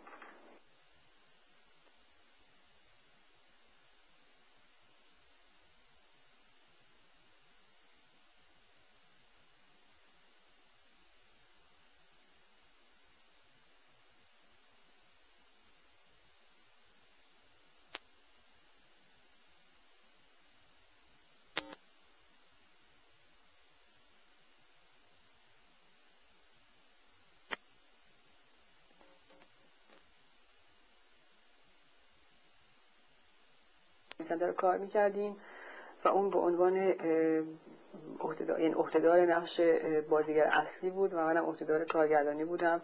اون در اوج شهرتش بود و من تازه کارگردان تازه کاری بودم و خیلی در واقع دست و پام رو در مقابل فرو گم کرده بودم و اصلا نمیذاشتم که این حالت اون بهش پی ببره. اونم شاید در همین حالت بود ولی به حال همکاری ما خیلی احترام آمیز و خیلی مشتاقانه بود با هم دیگه و یکی از خاطرات واقعا شیرین و دوست داشتنی من کاری که با فروغ کردم تو این نمایشنامه و به نظر من واقعا فروغ در نقش در نقشی که عهدهدار بود درخشان بود. درخشان بود و انگار این آدم اصلا با تئاتر بزرگ شده انگار تمام این مسائل رو می‌دونه و اولین باری نیست که پاروی قدم قدم روی صحنه می‌ذاره. تنها برخورد تلخ هم رفتاری بودش که گروه عده از بازیگران با او داشتن. چون فکر می‌کنن چون مثلا فروغ و شاعر است و یه شاعره هم هستش که این مقداری هم صحبت دربارش می‌شد رفتار خیلی معقولی باهاش نداشتن و نمی‌خواستن قبول کنن یه آدمی که تجربه اکتسابی نداره می‌تونه اینقدر درخشان باشه. یه خود براشون یعنی یه خود قبول این واقعیت سخت می نبود برای کسانی که فکر می‌کردن حرفه ای ترن کارشون کار تئاتر و طبیعتا باید بیشتر از اون بدونن که نمی‌دونستن. کیا بودن توی یادم نیست درست ولی افرادی چرا در این نمایشنامه پرویز فنیزاده شروع کار یعنی اوائل شروع کارش بود. عده دیگه الان واقعا یادم نیست. جوون بودن که بچه‌هایی که با من کار می‌کردن توی این نمایشنامه. چهرهای خیلی سرشناسی نبودند. ولی به هر حال کسانی بودن که در زمینه تا تجربه داشتن تعلیم دیده بودن. کسانی نبودن که بر اولین بار توی یک برنامه نمایشی شرکت داده می‌شدن. این اولین تجربه فروغ بود. بله. شما چجوری انتخابش کردید موقعی که من این نمایشنامه رو دست گرفتم نمی‌دونم چطور شد که نمایشنامه رو خوند و منم خیلی فکر می‌کردم که فروغ و حق می‌زدیم راجب تو جالب شده بود برای یعنی شرکت در یک کار تئاتری براش جالب شده بود بهش پیشنهاد کردم فوری قبول کرد و خوشش اومد و شروع کردیم به کار کردن. اتفاقی واقعا اتفاقی. کار کردن با اون به عنوان یه زن یعنی نقش کارگردان به بله. حال نقش بله. منیجمنت اون گروه هست. آسون قبول می‌کرد؟ خیلی. اتفاقا من خیلی راجع به مسئله فکر کردم. یعنی تنها کسی که بدون کوچکترین درگیری مسائل رو از من میپذیرفت فروغ بود. برای که اون دقیقا قاعده خلق کردن یه اثر رو می‌دونست. می‌دونست که دست کسی که داره خلق می‌کنه لاقل در منیج کردنی برای باید آزاد گذاشت. و من اصلا با فروغ درگیری نداشتم. هیچ درگیری نداشتم که با خیلی داشتم. عکس تماشاچی به فروغ به عنوان خب. بازیگر چی بود. اونم خیلی برام جالب بود. برای اینکه در حالی که مردم جذب می‌شدن و می‌دیدن خب داره عالی بازی می‌کنه نمی‌خواستن قبول کنن که نمی‌دونم این آدم هم شاعر باشه هم بتونه مثلا بازی کنه. خب اگه این شاعره پس حتما بازیگر نمی‌تونه باشه. ولی آدمی که نطفه های خلاقیت رو در خودش داره این آدم قابلیت های مختلفی رو می‌تونه داشته باشه. و اون داشت واقعا داشت. این چیزهای مختلف آدم میشنوه راجع به فروغ. بعضی اصرار دارن که خب با اینکه در شعرش زن واقعا لطیف و با احساس بود زندگی شخصیش و برخورد شخصیش درش حتی کلمه انگلیسی والگر من شنیدم. شما یه همچین ایمپرشن داشتین نه فرو در واقع زرافت و عمق اشعارش اون قسمت ناب و خالص فروغ بود. برای اینکه آدم تا خودش به همچین درجه از خلوص نرسه نمی‌تونه یه همچین اثری از خودش خلق کنه. ولی فروغ در مقابل جلفی اشخاص جلف می‌شد و با جلفی بهشون پاسخ می‌داد فرق می‌کرد. اون به هیچ عنوان سازش نمی‌کرد. اگر که مواجه می‌شد با یک موقعیت گستاخ گستاخانه تر از طرف روبرو می‌شد با مسئله و گاهی ممکن بود طرفی رو که فکر می‌کنه به دلیلی در یک حوزه جسارت کرده تیکه پاره می‌کرد. این خاصیت به نظر من عدم سازشی بود که در بطن وجودش وجودش ولی نه اینکه آدم جلفی بود. فرو اصلا جلف نبود ولی می‌تونست جلف بشه. یعنی می‌تونست نمقام یادم جلف جلف عکس عمل نشون بده و می‌کرد. چه بود؟ می‌تونی شر بدونی والا فرو در حالی که اگر بخواست اگر من یعنی بخوام دونه دونه بگم دماغ اینجوری چهره اینجوری به یک تصویر خیلی زیبای پذیرفته شده نمی‌رسم یک زیبایی باطنی داشت که در چهرش منعکس می‌شد. مثلا فرض کنید می‌خوام مقایسه کنیم. مثلا مونیکا وتی اگه نگاه بکنید تو چهرهش چیز خیلی مثلا مشخصی که بگه خیلی خوب ابروی کمونی داره نمی‌دونم در چشمش اینجوری هست نیست. ولی یه شخصیت به خصوص حضور تو چهرهش هست و تو فروغ هم همینطور بود. یک شخصیت خیلی قوی غیر قابل شکست توی چهرهش همیشه بود. الان با این آگاهی که دارین از نقش زنی که آزاده یا من. حس موجودیت خودش رو داره زنای امروز فروغ در ارتباط با نقش زن چجور می‌دونید؟ ولی فروغ فکر می‌کنم که جزو پیشگامان حرکت زنان می‌تونست قرار بگیره و موقعی که می‌گفت من آزادم تظاهر به آزادی نمی‌کرد. واقعا آزادی رو تجربه می‌کرد تو زندگیش. اگر می‌گفت من آزادم این آزادی رو اگر به خودش می‌داد در مقابل این آزادی مسئولیت خودش می‌گرفت. یعنی یک زندگی پنهانی نداشت پشت این ادعایی که داره می‌کنه. اگه می‌گفت من آزادم حالا هم از این آزادی رو جامعه قبول داشته باشه نداشته باشه ولی وقتی شما برای خودتون قبول داشتین باید همگامش حرکت کنیم و حرکت می‌کرد. یعنی برابری خودش رو با مردا می‌خواست و عمل می‌کرد بهش. در شعرش واقعا این جسارتی رو که داشت در, در دفاعش مینشست و همین. به خودش شجاعت و شهامت این کار رو داشت. یعنی من فکر می‌کنم که پرشهامتتر از این زن من نمی‌دونم شخصا در زندگی روزمره به کسی برخورد نکردم. اعتماد به نفس اعتماد به نفسم داشت تزلزل هم داشت مثل همه آدم هایی که بالاخره آدمی مسئله داره. من فکر آدمی اصلا مسئله نداشته باشه. آدمی که اصلا تضاد نداشته باشه. حرفی هم برای زنن نداره. حرف شما موقعی زده میشه که شما تضاد خودتون رو حل می‌کنی و مشکلتون رو در اثری حل می‌کنی. اگر نه حرفی برای زنن نداری. این خجالتی بودنی که میگی شما داشتین فروغ داشت حس می‌کردین؟ فکر نمی کنم یا لاقل نشون نمی‌داد فروغ یعنی خیلی اگرم خجالتی بود اون دیگه واقعا در زمیر پنهان خودش بود برای اینکه در عکس های مقابله با مردم نه من نمی‌دیدم که فروغ خجالتی باشه در رابطش با مردم چی؟ نمی‌دونم ولی برای اینکه می‌دونید من با فروغ بیشتر از نقطه نظر کاری و یه رابطه نمی‌دونم ذهنی باش طرف بودم. خب صحبت های زیادی شده که فروغ با مردهای مختلفی بوده یا نمی‌دونم در زندگی خصوصیش. اونقدرها نمی‌دونم شاید یه بهش کلمه سبکسری رو راحت بهش دادن. ولی من فکر می‌کنم فروغ اگر همین کار می‌کرد بیشتر می‌خواست توجه رو جلب کنه.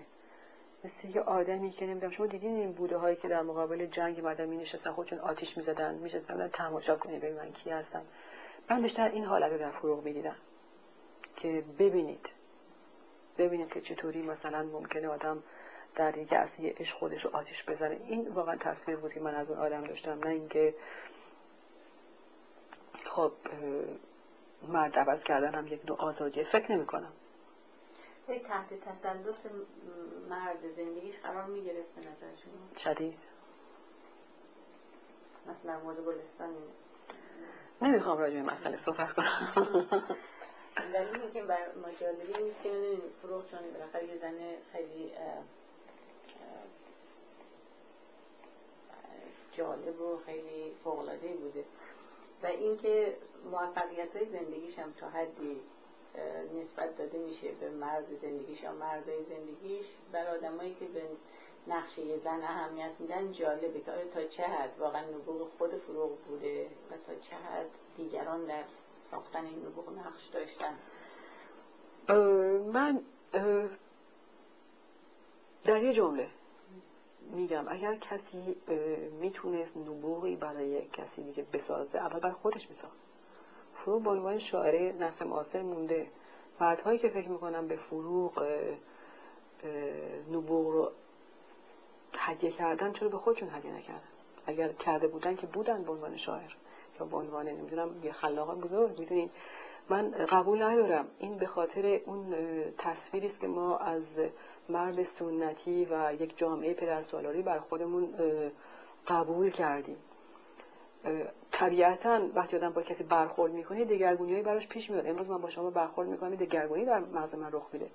ولی فروغ اون نطفه های خلاقیت به خودش همراه داشت. چه این شخص می بود چون نمی بود اون به شکوفای خودش می‌رسید. منتها وقت لازم داشت. بدون یه بچه وقتی بزرگ میشه اول چهار دسته پا را میره بعد یه خورده تاتی تاتی را میره بعد را میره بزرگ میشه. قدرت می‌گیره جوون میشه بعد رشد می‌کنه مثل سر نمی‌دونم بلند بالا راه میره. اولش که راه نمیره. یک نویسنده یا یه خلاق یا هنرمند هم همینطوره. در مراحل تکامل داره حرکت می‌کنه و فرو در مراحل تکامل با آدم مختلفی برخورد می‌کرد. خب آره حالا اون آدم فکر می‌کنه من بهش هدیه کردم نبوغ شاعری رو. حتما نه. اون اگر می‌تونست به خودش می‌کرد. شما با کار سینمایی آشنا هستید کار سینمایی که فروغ کرد در واقع کار خانه سیاه هست که توی جزام خانه تبریز برداشته. من نظر من یک شاهکار سینماست. شاه شاه قد مسلم شاهکار سینماست. اصلا جزام خونه وسیله شد برای اون برای اینکه دید خودش رو از سینما بیان کنه و خیلی ماهرانه بیان کرد. در بین هنرمندانی که در رشته‌های مختلف در ایران میشناختیم کسی دیگه بود که این برداشتی از فروغ داریم راجبش داشته باشیم. فروغ فکر می‌کنم مؤثرترین آدمی بود در من یعنی تاثیر در من زیاد گذاشت. ولی به در اون اجتماعی که ما بودیم با افرادی که سر کار داشتیم هر کی به یه نوعی در شما اثر میذاشت. الان من روی شخصیت فروغ با شما صحبت کردم و چون تجربه تجربه کاری باهاش داشتم تجربه تبادل ذهنی باهاش داشتم خب برای شما بازگو کردم. ولی به اندازه فروغ نه. هیچ وقت باش کار کردی؟ فرصت پیش نیومد. نه پیش نیومد. راجع به شخصیت های دیگه که میشناختین و باشون کار کردین کدومشون از نظر هنر تئاتر جالب بودن کار جالب جدید می‌کردن؟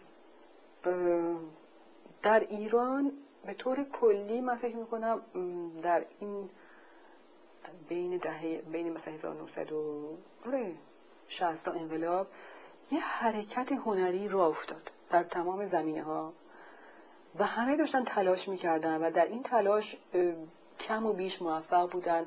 ولی اون که برای من جالب بود بلکه من یه حرکتی ایجاد شده و در دنباله اینه که چیزی به وجود میاد. شما نمی‌تونین که یه مرتبه مثلا درختی رو بکارین فردا انتظار داشت تمام میوهاشو بده. این درخت یه زمان می‌خواد بزرگ شه رشد کنه میوهشو بده بعدم ممکن بپوسه بیفته. ولی ما در حالی که داشتیم می‌رفتیم بالا یه مرتبه. من در حال از این جامعه جدا شدم. نمی‌دونم الان به کجاست. ولی این حرکتش بر من جالب بود. هم در زمینه نقاشی داشت را میافتاد هم در زمان در زمینه تئاتری حرکت بود هم در زمان سینما. ولی من یادم وقتی من اومدم ایران یا حتی زمانی که خود بچه در بودم افرادی که مثلا ساز می‌زدن و دوست داشتن ساز بزنن خب می‌گفتم ما وقتی می‌خوایم ساز بزنیم سازمون رو می‌زنیم زیر عبامون از گذرچه از گذر خودمون فرار می‌کنیم یواشکی میریم دیگه می‌زنیم. یا تئاتر که اصلا معنی نداشت. مثلا شما هنوزم که هنوز در ایران تئاتر و هنر رو به صورت مطربی کلمه و کلمه رو به صورت مبتزلش قبول داشتن. ولی یواش یواش یه جایی برای هنر و یک مقامی برای هنر به عنوان یک پدیده ارزنده داشت باز می‌شد. این هر کسی بخواد انکار بکنه فکر کنم انصافی کرده. و خود به خود داشت این میوه ها داده می‌شد. حالا من بگم فلان شخص واقعا در قله بود که خود انصافیه برای اینکه نمی‌تونه است مرتبه یه کسی در هم شروعش برسه به قله. اگه می‌رسید به قله من فکر می‌کنم که قوه های این نطفه خلاقیت درش نارس بود. ولی این حرکت جالب بود. در نقاشی به خصوص به نظر من که خیلی راحت تر شما می‌تونید ببینید برای تو آتی چیزی که بالاخره فرار میره میمونه. در شعر در شعر معاصر ما این این دوره به نظر من خیلی دوران شکوفایی داره. و همینطور سینما این فعالیت ها برای من بسیار ارزنده و چشمگیر بود. توی اون به اصطلاح کامیونیتی هنری که بود داشت شما از نظر سوشال هم برحال رفت آمدی بله. این عده داشتیم با چه کسایی چه کسایی با هم بودن؟ مثلا ایده می‌گرفتن با هم ارتباط داشتن. اینایی که با هم دیگه ارتباط داشتن در واقع بیشتر کسانی بودن که در یک حوزه به خصوصی داشتن با هم کار می‌کردن. بزار فرهنگ هنری ها بیشتر به خودشون داشتن معاشرت می‌کردن. دانشگاهی ها با خودشون معاشرت می‌کردن. تلویزیون هم با خودشون. خب یه دم همدیگر میشناختن. ولی اون چیزی که برای من کمبود داشت و هنوز هم داره یک حرکت فرض کنین جنبش تئاتری که با تئاتری های مملکت زیر یه چتر زیر یه نمیم کانون تشکیل بشه نبود در ایران متاسفانه لاقل من نمی‌دونم برگردیم به آخرین کارهایی که در ایران کردیم تا آخرشون گفتیم در دانشگاه بله. کار می‌کردیم بله. آخرین اثری که اونجا درش کار می‌کردیم چی بود؟ آخرین اثری که من آوردم روی صحنه نمایشنامه باغوش شیشه بود اثر تنیسی ویلیامز که تجربه بسیار جالب بود برای خود من برای اینکه یک موقعیتی پیش اومد که از من خواسته شد که من با بچه های پرورشگاه یه برنامه تئاتر بزنم و خیلی هم اولش ترسیدم گفت اصلا من چطوری ممکنه بچه پرورشگاه بتونم این برنامه رو پیاده بکنم؟ به حال من امکان داده شد که برم پرورشگاه رو ببینم. و این روی نمایشنامه قبلا کار کرده بودم. نمایشنامه بود دستم بود. دوست داشتم که این برنامه باز و مطلب به عنوان تجربه کارگردان کار بکنم. و رفتم شروع کردم گشتن تو پرورشگاه ها و اون که برام واقعا تعجب انگیز بود. پیدا کردن یه استعدادهای واقعا شگفت دست نخورده که می‌تونستم واقعا خیلی بالا برن و من از میون این بچه ها هیچ تجربه هم با کار تئاتر نداشتن. در حدود هشت تا هشت نفر رو پیدا کردم و چیز دابل بود. یعنی یه شب اینا بازی می‌کردن یه شب یه گروه دیگه. و این تجربه که از بهترین مشکل ترین و در ضمن ارزنده ترین تجربه بود که من کردم و موقعی که این برنامه اومد روی صحنه. و این بچه هایی که تو پرورشگاه بودن و به خصوص یکی از افرادش که بسیار آدم ناراحت و مشکلی بود و همه رو آسی کرده بود و وقتی من گفتم من این آدم رو می‌خوام بذارم روی در این نقش همه گفتن نه این تو رو دیوانه خواهد کرد مثلا این بیچارت می‌کنه ما رو همه رو بدبخت کرده. و یه آدم شروره یک آدم آسی مزاحمی قلمداد شده بود. روزی که بازی می‌کرد مسئولینش باور نمی‌کردن و همه داشتن گریه می‌کردن. و این یکی از واقعا جالب ترین تجربیات زندگی من در زمین کار تئاتر بود. پسر بود. پرورشگاه چطور شد که این ایده پیش آمد نمی‌دونم خانم احتمالا خانم جزنی بود. خانم جزنی مثل که به خانم دیبا گفتن که خوبه که از بچه های پرورشگاه ما یک نمایشی بریم صحنه. و خود به خود پیش اومد. همینطور این حرف دنبالش گرفته شد و از منم خواستن و منم دیگه رفتم توی ماجرا. این پرورشگاه پرورشگاه که مربوط به ملکه فرح بله می‌شد نمی‌دونم اسمش چی بود. انجمن خیریه فرح. بلکه عوض کرده بودن اسمش گفتن ان- نمی‌دونم انجمن خیریه رو می‌دونم یه عنوانش رو عوض کرده بودن یه عنوان دیگه براش گذاشته بودن این چه سالی بود این برنامه؟ این درست اه، یک سال فکر می‌کنم یه سال یا یه سال نیم قبل از انقلاب فکر می‌کنم بله. این جریانات سیاسی که بله. شروع شد در سال یه سال نیم آخر دو سال بله. آخر شما چجوری متوجه شدین که اتفاقاتی داره میفته کی متوجه شدین که که یه اتفاقاتی داره میافته خب اتفاقات رو حس می‌کرد یعنی حس می‌کرد که یک همونجوری که من به شما گفتم وقتی می‌رفتم دانشگاه فنی بدون که حس کنم که اتفاقی هیچ خبری نبود کسی پشت دیوارا قایم نبود ولی یه حس خطر شما می‌کردین. تو دانشگاه این حس واقعا خیلی آدم بیشتر می‌کرد. بیشتر حس می‌کرد که یه- اتفاقی داره میافته. ولی به صورت عینی یه بار یکی از دانشجویان دانشگاه هنر دانشگاه تهران از من خواست این نمایش بره بذاره رو صحنه و اومد مسئلهش هم با من مطرح کرد. من مشتبه شدم اوکی مسئله نیست بهش امکانات دادیم و برنامه رو بذاره. برنامه از تعذیه مایه می‌گرفت. و من فکر واقعا این برنامه است مثل برنامه های دیگه که میاد و میره و با یک عکس العمل خیلی معمولی حالا ممکنه مثلا این نمایشنامه استقبال زیادتری ازش بشه یه کسی کمتر بشه ولی پیش بینی نمی‌کردم که مثلا ممکنه یه همچین بعدی رو این نمایشنامه پیدا بکنه. خب ما این در دانشگاه تهران میذاشتیم در یک تالار تجربی که بیشتر مخصوص و مختص خود دانشجویان دانشگاه تهران بودم اول دانشکده هنرهای زیبا بعد دانشکده های دیگه. اگه خیلی مثلا اوج می‌گرفت میومد توی سطح فرض کنین فامیل بچه ها این نمایشنامه بعد از سه روز سه, سه جلسه چهار جلسه یک ابعاد عجیب غریبی پیدا کرد. و یه شبی من رفتم تو تالار گفتم خدا اینجا کجاست؟ من اومدم. یعنی به قدری معمم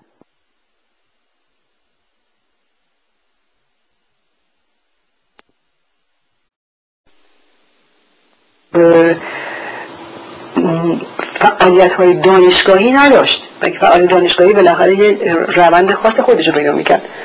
و کارگردانی که مسئول اون برنامه شد که الان فکر می‌کنم شما بود. می‌گفت من نمی‌دونم. نمی‌دونم. چه چون من برام مسئله نبود. گفتم خب دارم میان شاید افراد علاقه دارن.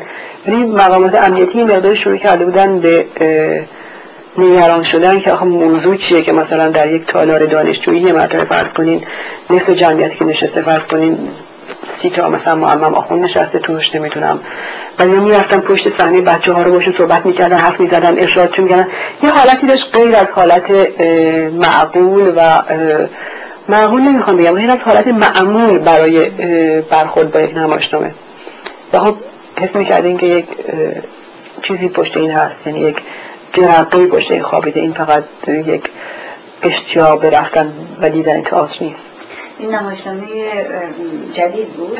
بعد نمایشنامه که در دانشجو خودش نوشته بود به اسم چی بود. ولی، اه، یعنی از تم شهادت و تم کربلا تا اونجا که یادم الهام گرفته و بیشتر دور به حال این موضوع موضوع شهادت دور میزن اون وقت بعد از این باز نشانهایی بود که جد سیاسی عوض میشه کم کم یعنی یه خیلی به سرعت اتفاق. چون من حال تو بچه خود دانشگاه بودم در وقتی اتفاق میفته داریم ببینیم چه خبره در شروع اول آدم فکر نمی‌کرد اتفاقی داره میفته ولی به سرعت گونه برف یعنی یه مرتبه شما می‌بینید مثلا امروز یه اتفاقی داره میفته فردا دو برابر شده پس فردا سه برابر شده. شعارا از یه شعاری به شعار تندتر و تندتر تندتر که دیگه رسید به جایی که شد دیگه.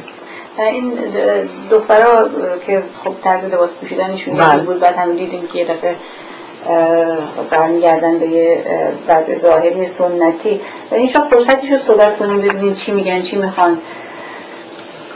نه زیاد. واقعا میگم من بعد از اینکه خود جا افتادم تو دانشگاه بیشتر کسانی که به من مراجعه می‌کردن افرادی بودن که مسائل هنری بالاخره آشنایی بیشتری داشتن یه مقدار نرمش بیشتری داشتن.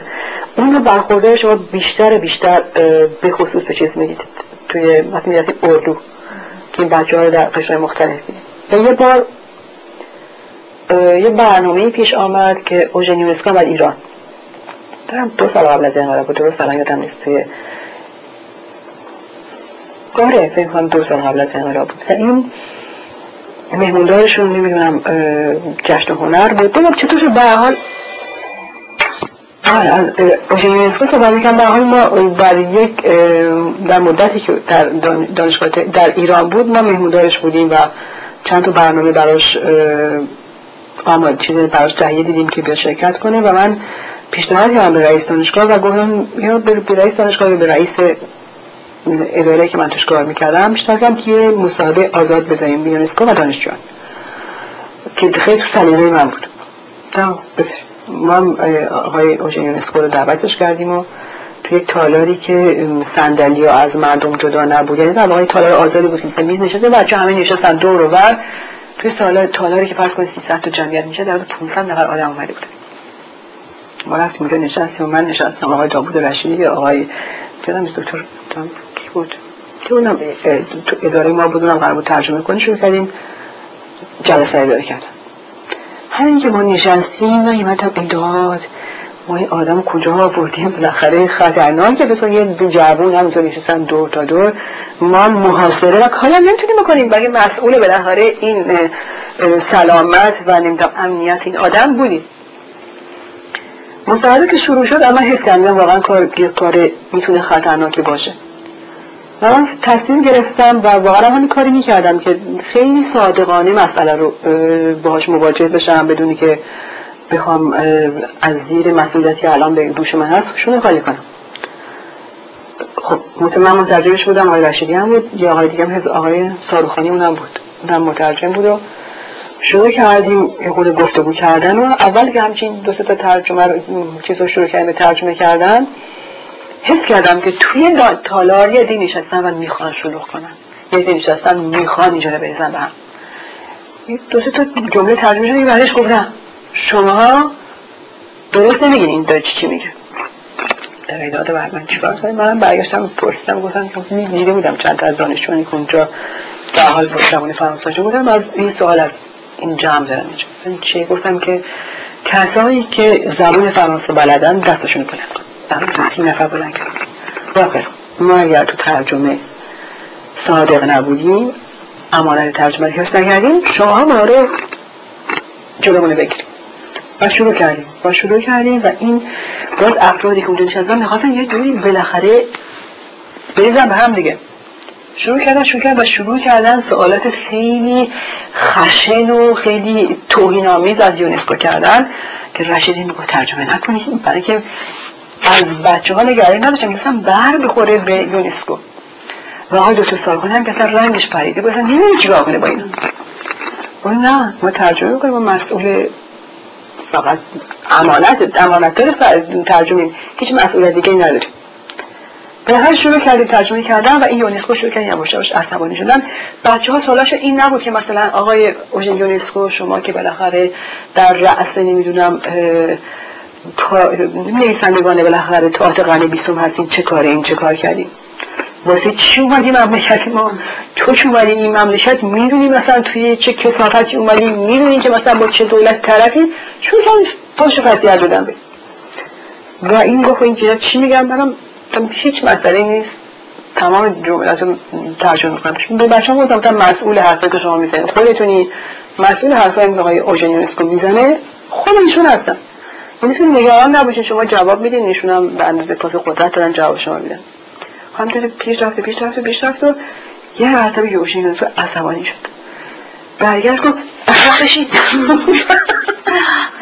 تو می‌دونی که اگر تو نمی‌دونم تاریخ مملکت تو ندونی هیچی نمی‌دونی تو می‌دونی که مثلا اگر ندونی که مثلا چه گنجینه توی اصفهان خوابیده اصلا هیچ کاری هویت نداری.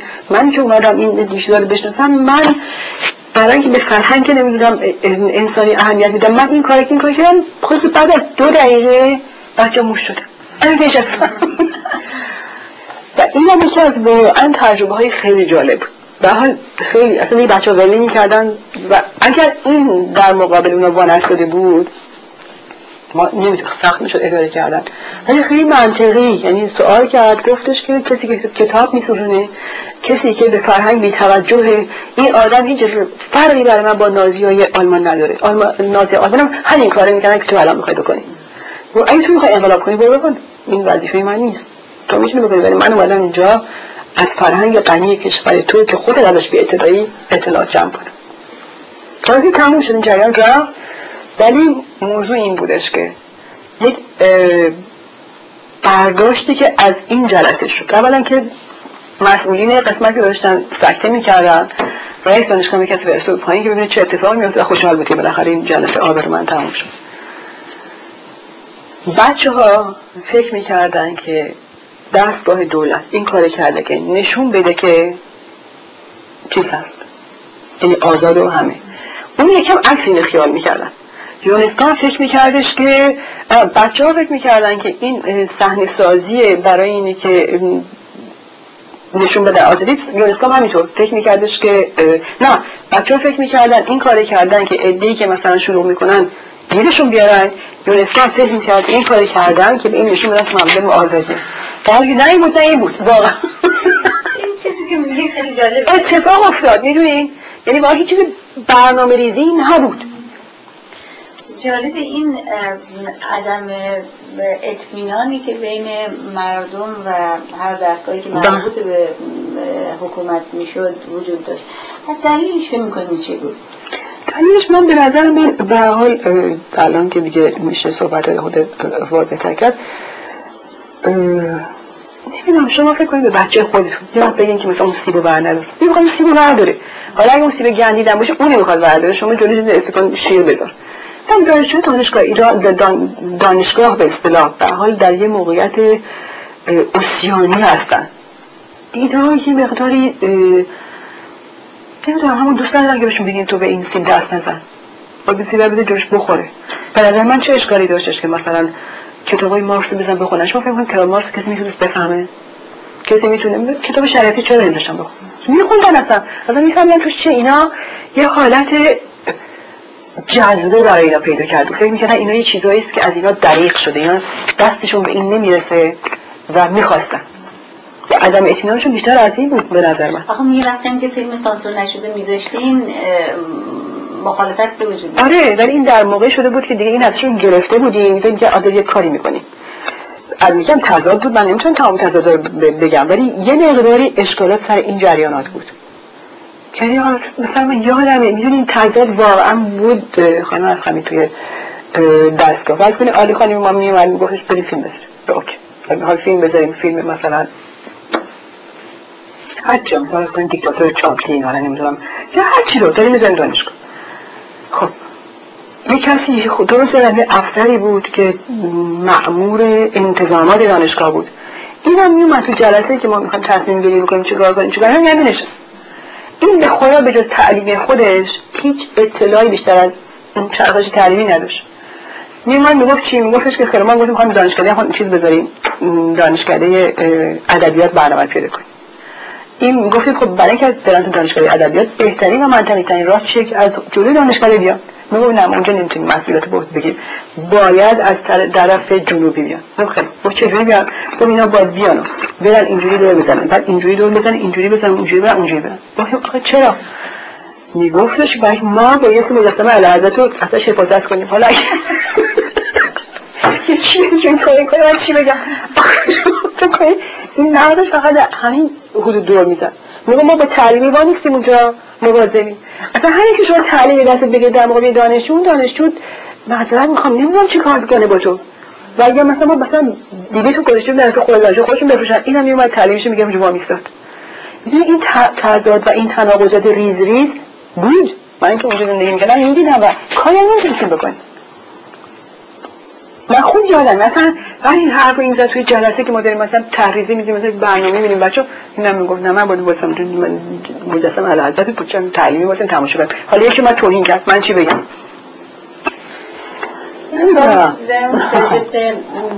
قبل که برسیم به اواخر انقلاب یه سوال در به برنامه های جشن هنر. برداشت شما به طور کلی از این فعالیت های سازمان جشن هنر چی بود؟ من یه برداشتم یه برداشت شخصی خود منه. و برداشت خودخواهی خود منه که آره جشن هنر برای من برای پری صابری یک کلاس آموزنده و یک موقعیت استثنایی بینظیری بود که در یک زمان کوتاه تمام اتفاقات مختلفی رو که در دنیای هنر دنیا بود من ببینم. ولی آیا این خودخواهی من تحمیلش برای جامعه ایرونی و جامعه شهرستانی شیراز لازم بود؟ این مسئله است. که من فکر می‌کنم که نمی‌تونست جشن هنر شیراز این نقش فرهنگ خودش رو در یک همچین چارچوبی پیاده کنه. و به خصوص که در انتخاب و در مسئولیتی که به گردن گردانندگان جشن هنر بود خیلی سهلنگاری می‌شد و مسائلی رو پیش می آورد که به جای اینکه واقعا این یک اثر مثبت بذاره یک اثر منفی میگذاشت. و در مجموع وقتی شما در سطح مملکت با این قضیه رو برو شدید ببینید که اثرش منفیه و مثبت نیست. ولی بر من به عنوان پری خیلی مثبت بود. برنامه خاصی رو فکر می‌کنین بله. مثلا چند تا برنامه بود که واقعا من فکر می‌کنم که یا مسئولانی که این برنامه ها رو میارن اصلا تو این کشور زندگی نمی‌کنن اصلا نمی‌دونن اطرافشون کی هست یا اینی که همونطور دستشون در رفته. به حال عدم مسئولیت مثلا یکی از اون برنامه که خیلی واقعا مشکل ایجاد کرد. و شاید یکی از جرقه هایی بود که به این اجتماع خورد اون خود بچه آتش بود. شما دیدون برنامه برنامه دیدم. و به همون بدی که میگن بودون خیلی برنامه وقیح و یک برنامه توهینآمیزی بود برای یک اجتماع شهرستانی ایرانی در ماه رمضان در, یک در ماهی که ماه مذهبی برای مردم. و روزی که واقعا من خودم توی خوک پشت آتش نشستم فکر جون سالم انجا به در نمی‌برم. اینو باور کنید. یعنی فکر ما از این درگیم بیرون ما رو می‌کشن. و به خصوص که اصلا ارزش خاصی هم نداشت این برنامه. می‌دونی یا چون مثلا می‌بینی نیاز یک کاری بکنیم ولی یه برنامه که مالی که از این کشورهای اروپا شرقی بود. و واقعا یه برنامه درجه هشت مثلا تو مملکتشون حتما به اینا اجازه نمی‌دونن که این برنامه بیاد تو صحنه. اینو با این آب و آوردن تحمیل کردن تو یکی از محله های آمنشین شیراز؟ و خب خیلی مشکل به وجود آورد. آورد شما باور کنید امروز که من از تو اون سالا میمدم بیرون نگران خودم بودم. حالا ما رو تیکه پاره می‌کنم. و بعد صحبت هم کردیم وقتی صحبت کردیم. خیلی خشن جواب داده شد که شما اموالین و شما ها نمی‌دونم نمی‌فهمین و شما ها اصلا نمی‌دونین برنامه های تاثیر یعنی چه که خب بالاخره چیز خودشو بار آورد یعنی شما بیرون که آمدین مردم واقعا حالت خسمانی داشتن. خیلی. هم خسمانه هم تهیید شده. چون برنامه خیلی مسائل پرنو در واقع. حالا لاقل چون زبون گفته نمیده زبون شما نمیفهمیدین. حالا ممکنه زبون رو بفهمین یه مقداری تعدیل بکنه. حرکاتی که انجام می‌شد برای مردم یه حالت پورنوگرافی که تهیج کننده داشت. و مردم هم تهیج جنسی شده بودن. هم, هم که آسی بودن. من رو باید سخواستم سر اتوبوس شدم به گفتم میگه هتل کوروش سرش کرد گفت نه خانم. یعنی می‌دونی یعنی که زنی که تو کنجا اومدی اصلا چه حقی به سوار اتوبوس به اتوبوس من بشه نه خیلی اصلا هم بد بود. گذشته علاوه چند تا برنامه های این شکلی بودش که خیلی اثر بد گذاشت. یعنی این بود یکی تازان بردر وارتان بود. چون دیدی؟ این برنامه است که برای تو شیراز بذاره. نمی‌دونم روز جاهل آمدن شما اونجا بودین؟ نه. نبودین شما روز جاهل رفت انگوش دادم دختره و بیلیت های به قدم قیمت چی تو باز توی چیزای جاهل های شیراز فروش رفت. نه دیگه برنامه هایی می‌دونی گنجایش نداره.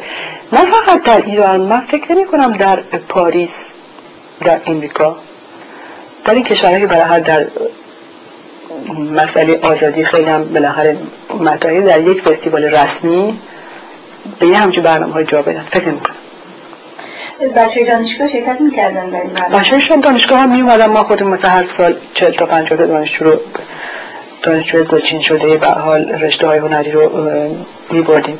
به جشن هنر. چی فکر می‌کردن اونا هم میگم برای اونا که چیز تخصصی داشتن خوب بود. و بچه بودن که این مداری ولی من فکر می‌کنم شاید مثلا نمی‌دونم. سی نفر بهشون بورس می‌دونم برم تمام مسائل ببینم بیام برای اثری که می‌کرد در واقع برای یک جمع خیلی محدودی بود. این اثر در جامعه ایران به عنوان یک فستیوال به عنوان یک فستیوال چی بگم ملی اثرش صفر بود. ولی برای من خیلی اثر داشت. من خیلی چیزی یاد گرفتم جشن هنر شیراز اون وقت شما مراحل انقلاب رو همش در ایران بودیم دیگه. من مراحل انقلاب تا بعد من موقع جنگ شروع شد آمدم بیرون. یعنی بعد از جنگ آمدم. بله بودم. بعد از انقلاب کار می‌کردیم؟ نه من بلافاصله وقتی اصلا انقلاب شد اصلا اومدم اونجا بستن. مثلا اونجا رو بستن و اصلا نبردم شد اصلا قابل این که شما برید. اونجا نبود. یعنی موقعی که انقلاب شد دانشجویان و دانشجویان رشته های چیزای گروه های سیاسی مختلف نمی‌دونم مجاهدین خلق بودن نمی‌دونم چیز بودن. یک گروه خیلی سیاسی همش من رگاش نشون میکش نمی‌دونم که میگم. خیلی خیلی عده زیاد اون بچه که اون موقع آمدن دانشگاه رو این در تسخیر چیز گرفتن اشغال کردن رو کشتن. دانشجو بودن دانشجوی بالا هر مذهبی بودن. هر کی اومده گله گله یک ستاد برای خودش تشکیل شده. مثلا تمام دفاتر ما رو اشغال کردن. دیگه اصلا جایی نبود ما بریم. شما خودتون هیچ وقت احساس خطر کردی شخصا؟ شخصا توی نه نموندم دیگه اومدم بیرون. نه حتما نمی‌شد من فکر می‌کنم که حتما. ولی موقعی که دانشجو می اومدن و شما اینا رو نگاه می‌کردین تو چهره های اینا چون در واقع ما با قشر جوان طرف بودیم دیگه با قشر دیگه شو که نمیدیم نمی‌دونم اونا کیان. یک نگاه خشم و یک نگاه انتقامی تو چشم اینا می‌دیدین که اینا هر کاری ممکن بود بکنن. و این حس خطر نه فقط برای من بود. و تمام کسایی که اونجا لحاظ مسئولیتی داشتن حس می‌شد. و اصلا اشغال کردن تمام دواهر رو. یعنی کسی دیگه نمی‌تونست بره دفترش دفتری وجود نداشت که شما بینش بشین. ولی هر کی نشسته پشت میز داشتن یکی روزنامه چاپ می‌کرد که نمی‌دونم در و دیوار رو اصلا چیز می‌کردن. جایی نبود اصلا که شما برید و به عنوان یه زن بیشتر احساس به وحشت می‌کردین خب آره. بود که آره. بودن. آره حتما. حتما. چون اتفاقا نمی‌دونم. چون نمی‌دونم زن بودم. ولی دختر دخترم خیلی زیاد تو اینا بود. ولی همه خب مغنه سرشون رو میمدن به شما نگاه هم نمی کردن سرشون میداختن پایین. با اون چیزی که من واقعا خیلی میترسون این بود که مثلا شما تو قیافه ایرانی همیشه یه مهربونی خاصی می‌بینید ولی نگاه می‌کنی می‌تونه دو تا چشم اس اس داره به شما نگاه می‌کنه وحشت می‌کنه. چون به این ملت خودتون نمی‌شناسه نمی‌دونی کیان چیان اصلا چی می‌خوان اصلا خب حرف نمی‌زدم یعنی شما نمیفهمیدین چیان و من تقریبا دیگه اصلا شاید خیلی مدت کوتاهی دو سه ماه رفتیم دانشگاه اصلا قابل چیز نبود. اصلا جایی نبود که ما بریم. بسته شد اومدیم بیرون. از طریق نرمال اومدیم بیرون بله من اونقدر موند بله بله من از و دانشگاه هم موندم در واقع برای که اینا لیست افراد سازمان امنیتی میکشتن بیرون. و خب عکس شدید بود نسبت افرادی که تو سازمان امنیتی کار می‌کردن. و همونطور به ترتیب اسم در میومد دیگه. خب به ترتیب هم دلشون می‌خواست مثلا فلانی که اسم رسمی داره اسمش حتما تو سازمان امنیت باشه. فقط موندم که لیست در آمد بیرون. و افرادی که با منم کار می‌کردن اسم اونم همه در بیاد دیگه اومدیم بیرون. اول اومدین اروپا؟ من اومدم پاریس. بله شیش هفت ماهی پاریس بودم و بعد اومدم به امریکا برای دو ماه که الان چهار سال اینجا در حضور شما هستم. وقتی این آمده وقتی آمدین بیرون فکر می‌کردین برمیگردین زود یا چه احساس من قاعدتا اومده بودم که دخترم بذارم برگردم و دلیل اصلی موندن منم واقعا درگیری هستش که با دختر سیزده سال خودم داشتم. که اون رو بایستی به جایی میرسوندم که بتونه خودش خودش رو اداره کنه بتونه خود بالاخره از این حالت بحرانی روحی بالاخره نوجوانی در بیاد. نمی‌دونم. و بعد من وقتی مادم اینجا یک خب احساس خیلی تنهایی احساس نمی‌دونم دوری از تمام تعلقاتی که شما دارین و احساس نمی‌دونم یه نوع دلتنگی به خصوص داشتم. که این دلتنگی من باعث شد که همیشه باعث شده تو زندگی من که شروع کنم به یه نوع فعالیت دیگه. یه چیزی از نوع بسازم. و خب سمره این کار بود که من به نویسندگی رو آوردم. و شروع کردم به نوشتن و فکر می‌کنم شاید اصلا هدف نهایی من نویسندگی باشه. که الان خب شروع کردم سه تا نماشتم دو تا نماشتم که نوشتم یک کتاب نوشتم که اگر بخوام توی کف ترازو بکشم به این نوشته ها سنگینی بیشتر میدم. و اینم شاید جالب باشه براتون بدونیم چجوری در من ایجاد شد. من توی جلسات شب اینجا خیلی زیاد می‌رفتم. جلسات شب که یک معجونی بود. از شعر و بزم و از شعر می‌رفت تو موسیقی از موسیقی می‌رفت توی بزم و رقص و و بعد در من اینجا که عجب ادبیات فارسی ما مایه دراماتیک قوی داره. و من چطور تا به حال به این توجه نکردم و در دنبال این واقعا شبهای شعر یا شبهای بزم که خونه دوستان مختلفی داشتیم این فکر در من بیدار شد و دنبالش رو گرفتم. فضایی که بعد از انقلاب خارج از ایران وجود داره چجوری تشریح می‌کنیم؟ بین کسایی که باشون تماس داریم؟ اینجا؟ والا این فضا رو اگه بخوام یه فضایی بدم و نخوام خیلی هم آدم بدبینی باشم به من حس یه کشتی رو می‌دونه که داره رو آب میره. این دریا متلاطمه و این اوج بلند شده بلند شده و مثل که این کشتی محکوم غرق و یه مقداری حس می‌کنه تو این غرق شدن افرادی که تو کشتی واسدن زیاد روایت هم دیگر نمی‌کنن این یه حالت غریق دارن نمی‌دونم. شاید من بد نگاه می‌کنم. ولی همچه حالتی به من داره میده. در استکاک یا ارتباط این دو فرهنگ با هم نه. چجوری فکر می‌کنین داره پیش میره؟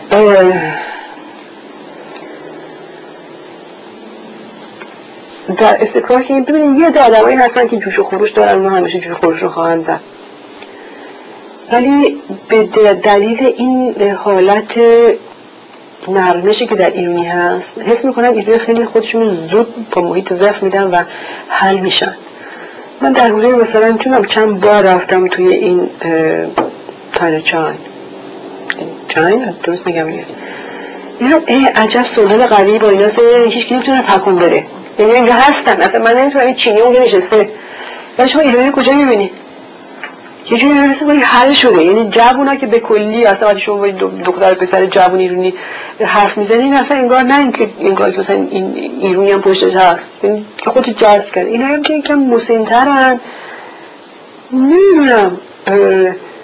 شاید حال حوصله‌شون دیگه ندارن. یعنی زیاد اون شدم نگران نیستم فکر می‌کنم اگه تو این کالچر حل بشن بد نیست. نمی‌دونم چیه.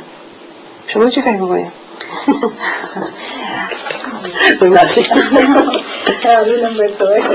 ولی این تجربه مهاجرت رو به تجربه هست که جنبه مثبتی هم داشته باشه یا بیشترش منفی می‌دونیم چجوریه من برای این برای خود من من در کرده اوکی؟ ولی نمی‌دونم برای بقیه چه شکل شده. من اگه واقعا فرصت داشتم و امکان داشتم الان موقعی بود که می‌شد واقعا کتاب جالبی از این مهاجرت نوشت. نه فقط زندگی افکار شخصی خود من به عنوان پریس صابری ولی این چیزی مستند داره اتفاق میفته برخورد مردم با این فرهنگ کنار اومدنشون. چجوری می‌تونن مسائلشون حل کنن درداشون. واقعا میشه یه حماسه عجیب غریبی از تو این در بیرون. و متاسفم که ندارم بلکه هر کسی دو تا دست داره امکانات محدود. و اگر داشتم واقعا فکر می‌کردم دنبال این کار می‌گرفتم و چیز فوق العاده جالبی در میاد. همه دارن کرگدن میشن. نه همه کرگدن نمیشن ولی این نمی‌دونم در حالی که مثلا اینا الان برای شما بگم چیزی بهتون بزن. من تو مرسی ببلیس چند وقت پیش مسئله پیش اومد از من خواسته بودم برم اونجا میونجه گیری. من میونجه گیری خودش شاید مسئلهشون حل کنم. دختر جوون مثلا 14 15 ساله بود. که این رو پدر مادرش مثل که در سن هشت نو فرستادن به انگلیس بعدم فرستادن به سوئیس بعدم که انقلاب میشه خودشون هم میان اینجا. مثل مادر دختر پدر و خواهرای کوچیکتر برادر کوچیکتر همدیگر دو مرتبه بعد چندین سال در اجتماع امریکا پیدا می‌کنن. دختر استیوشون در 17 سالگی او رفته یه زندگی آزاد چیزی داشته. و یک درامی توی خانواده اینا اتفاق افتاده بود. و مدرسه صحبت کردن که بیاین شما با این دختر حرف بزنید اصلا خطرناکه ما نمی‌دونیم چیکار کنیم و با هیچ کم حرف نمی‌زنه. میترسیم مثلا نگران سرنوشتش این هستیم خودشو بکشه یه کاری بکنه بیاین من رفتم چون خانم این با حرف نمی‌زنه. گفتم بس من گفتیم بیام چیکار کنم؟ خب حالا بیاید ببینیم شده که با من حرف بزنیم. دختر من مثل جوجه نشست اونجوری که پرخاش گرفته بود دهنشو باز نمی‌کرد. داشتم باش حرف زدم گفتم حالا چطور چیکار می‌کنی؟ مثلا سرش کردم محل نمیشه. بعضی بوده یواش یواش شروع کرد گفتم تو با من حرف بزن من با دوست اومدم من نماینده باباتم نه نماینده بابات نه این واقعا نمی‌دونم که فامیلش هم نمی‌دونم چیه گفتم نه نه نماینده باباتم نماینده مامانتم. هیچ کسی نیست. فقط اومدم اگه بتونم تو کمکی بکنم اگه بخوای من حرف بزنی یه مورد سبک بشی اون از این حرف. نگاه کرد و گفتش که من کار بدی نمی‌کنم. پدر من منو تو خونه زندانی کرده میگه که یعنی توی یه اتاق گذاشتم برای این که هیچ یک از افراد خانواده به خصوص خواهر و برادر کوچیکتر حق ندارن با این حرف بزنن چون این فاسده. و توی خونه این داره زندگی می‌کنه چارچشم هم می‌کنم کتکش می‌زنن برخوردهای شریعت میگه آخه پدر من چرا همچینی می‌کنه؟ پدر من دیوونه است. میگم که آقا چرا؟ میگم چه اتفاقی؟ من نمی‌دونم. خب تو کیف من یه روز قرص حاملگی پیدا کردن خب نشد میگه من کاری نمی کنم آخه این چرا چی می‌کنه پدر من؟ یعنی شما یه مرتبه می‌بینید دو تا قش پدر مادری که بالا عاشق بچه‌شه. پدر بچه که عاشق پدر مادرشه در مقابل هم دو تا غریبه واسدن دختری میگه اصلا من نمی‌فهمم. من رفتم سوئیس. من یاد دادم به من گفتن که این کار این کار بکن. خب من بوی فرند دارم. مگه بوی فرند بده؟ خب خیلی طبیعیه. من باید بوی فرند داشته باشم. از روزی که این قرص داره تو کیف من مادر من پیدا کرده با من مثل جانی رفتار می‌کنن. من کتک می‌زنن آخه چرا؟ من چه کار کردم؟ یعنی این چیزاست که شما یه مرتبه می‌بینید مثلا درد اجتماعی یه مرتبه تو یک اجتماع جدید با دو کالچر مختلف چجوری مقابل هم قرار می‌گیره. بعد بالاخره دخترها فکر بیرون کردن فرستن سوئیس راجب ایران که فکر می‌کنین چه صحنه بیشتر همه یادتونه؟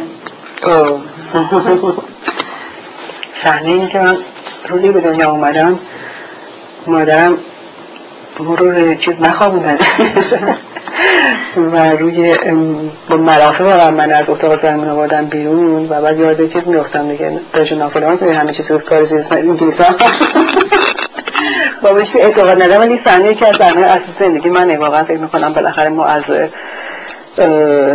نفوذ و تاخت تاز خارجی ها قرون هیچ وقت آزاد نشدیم و هر کی اومده یه پنجه به ما زده و خواهد زد.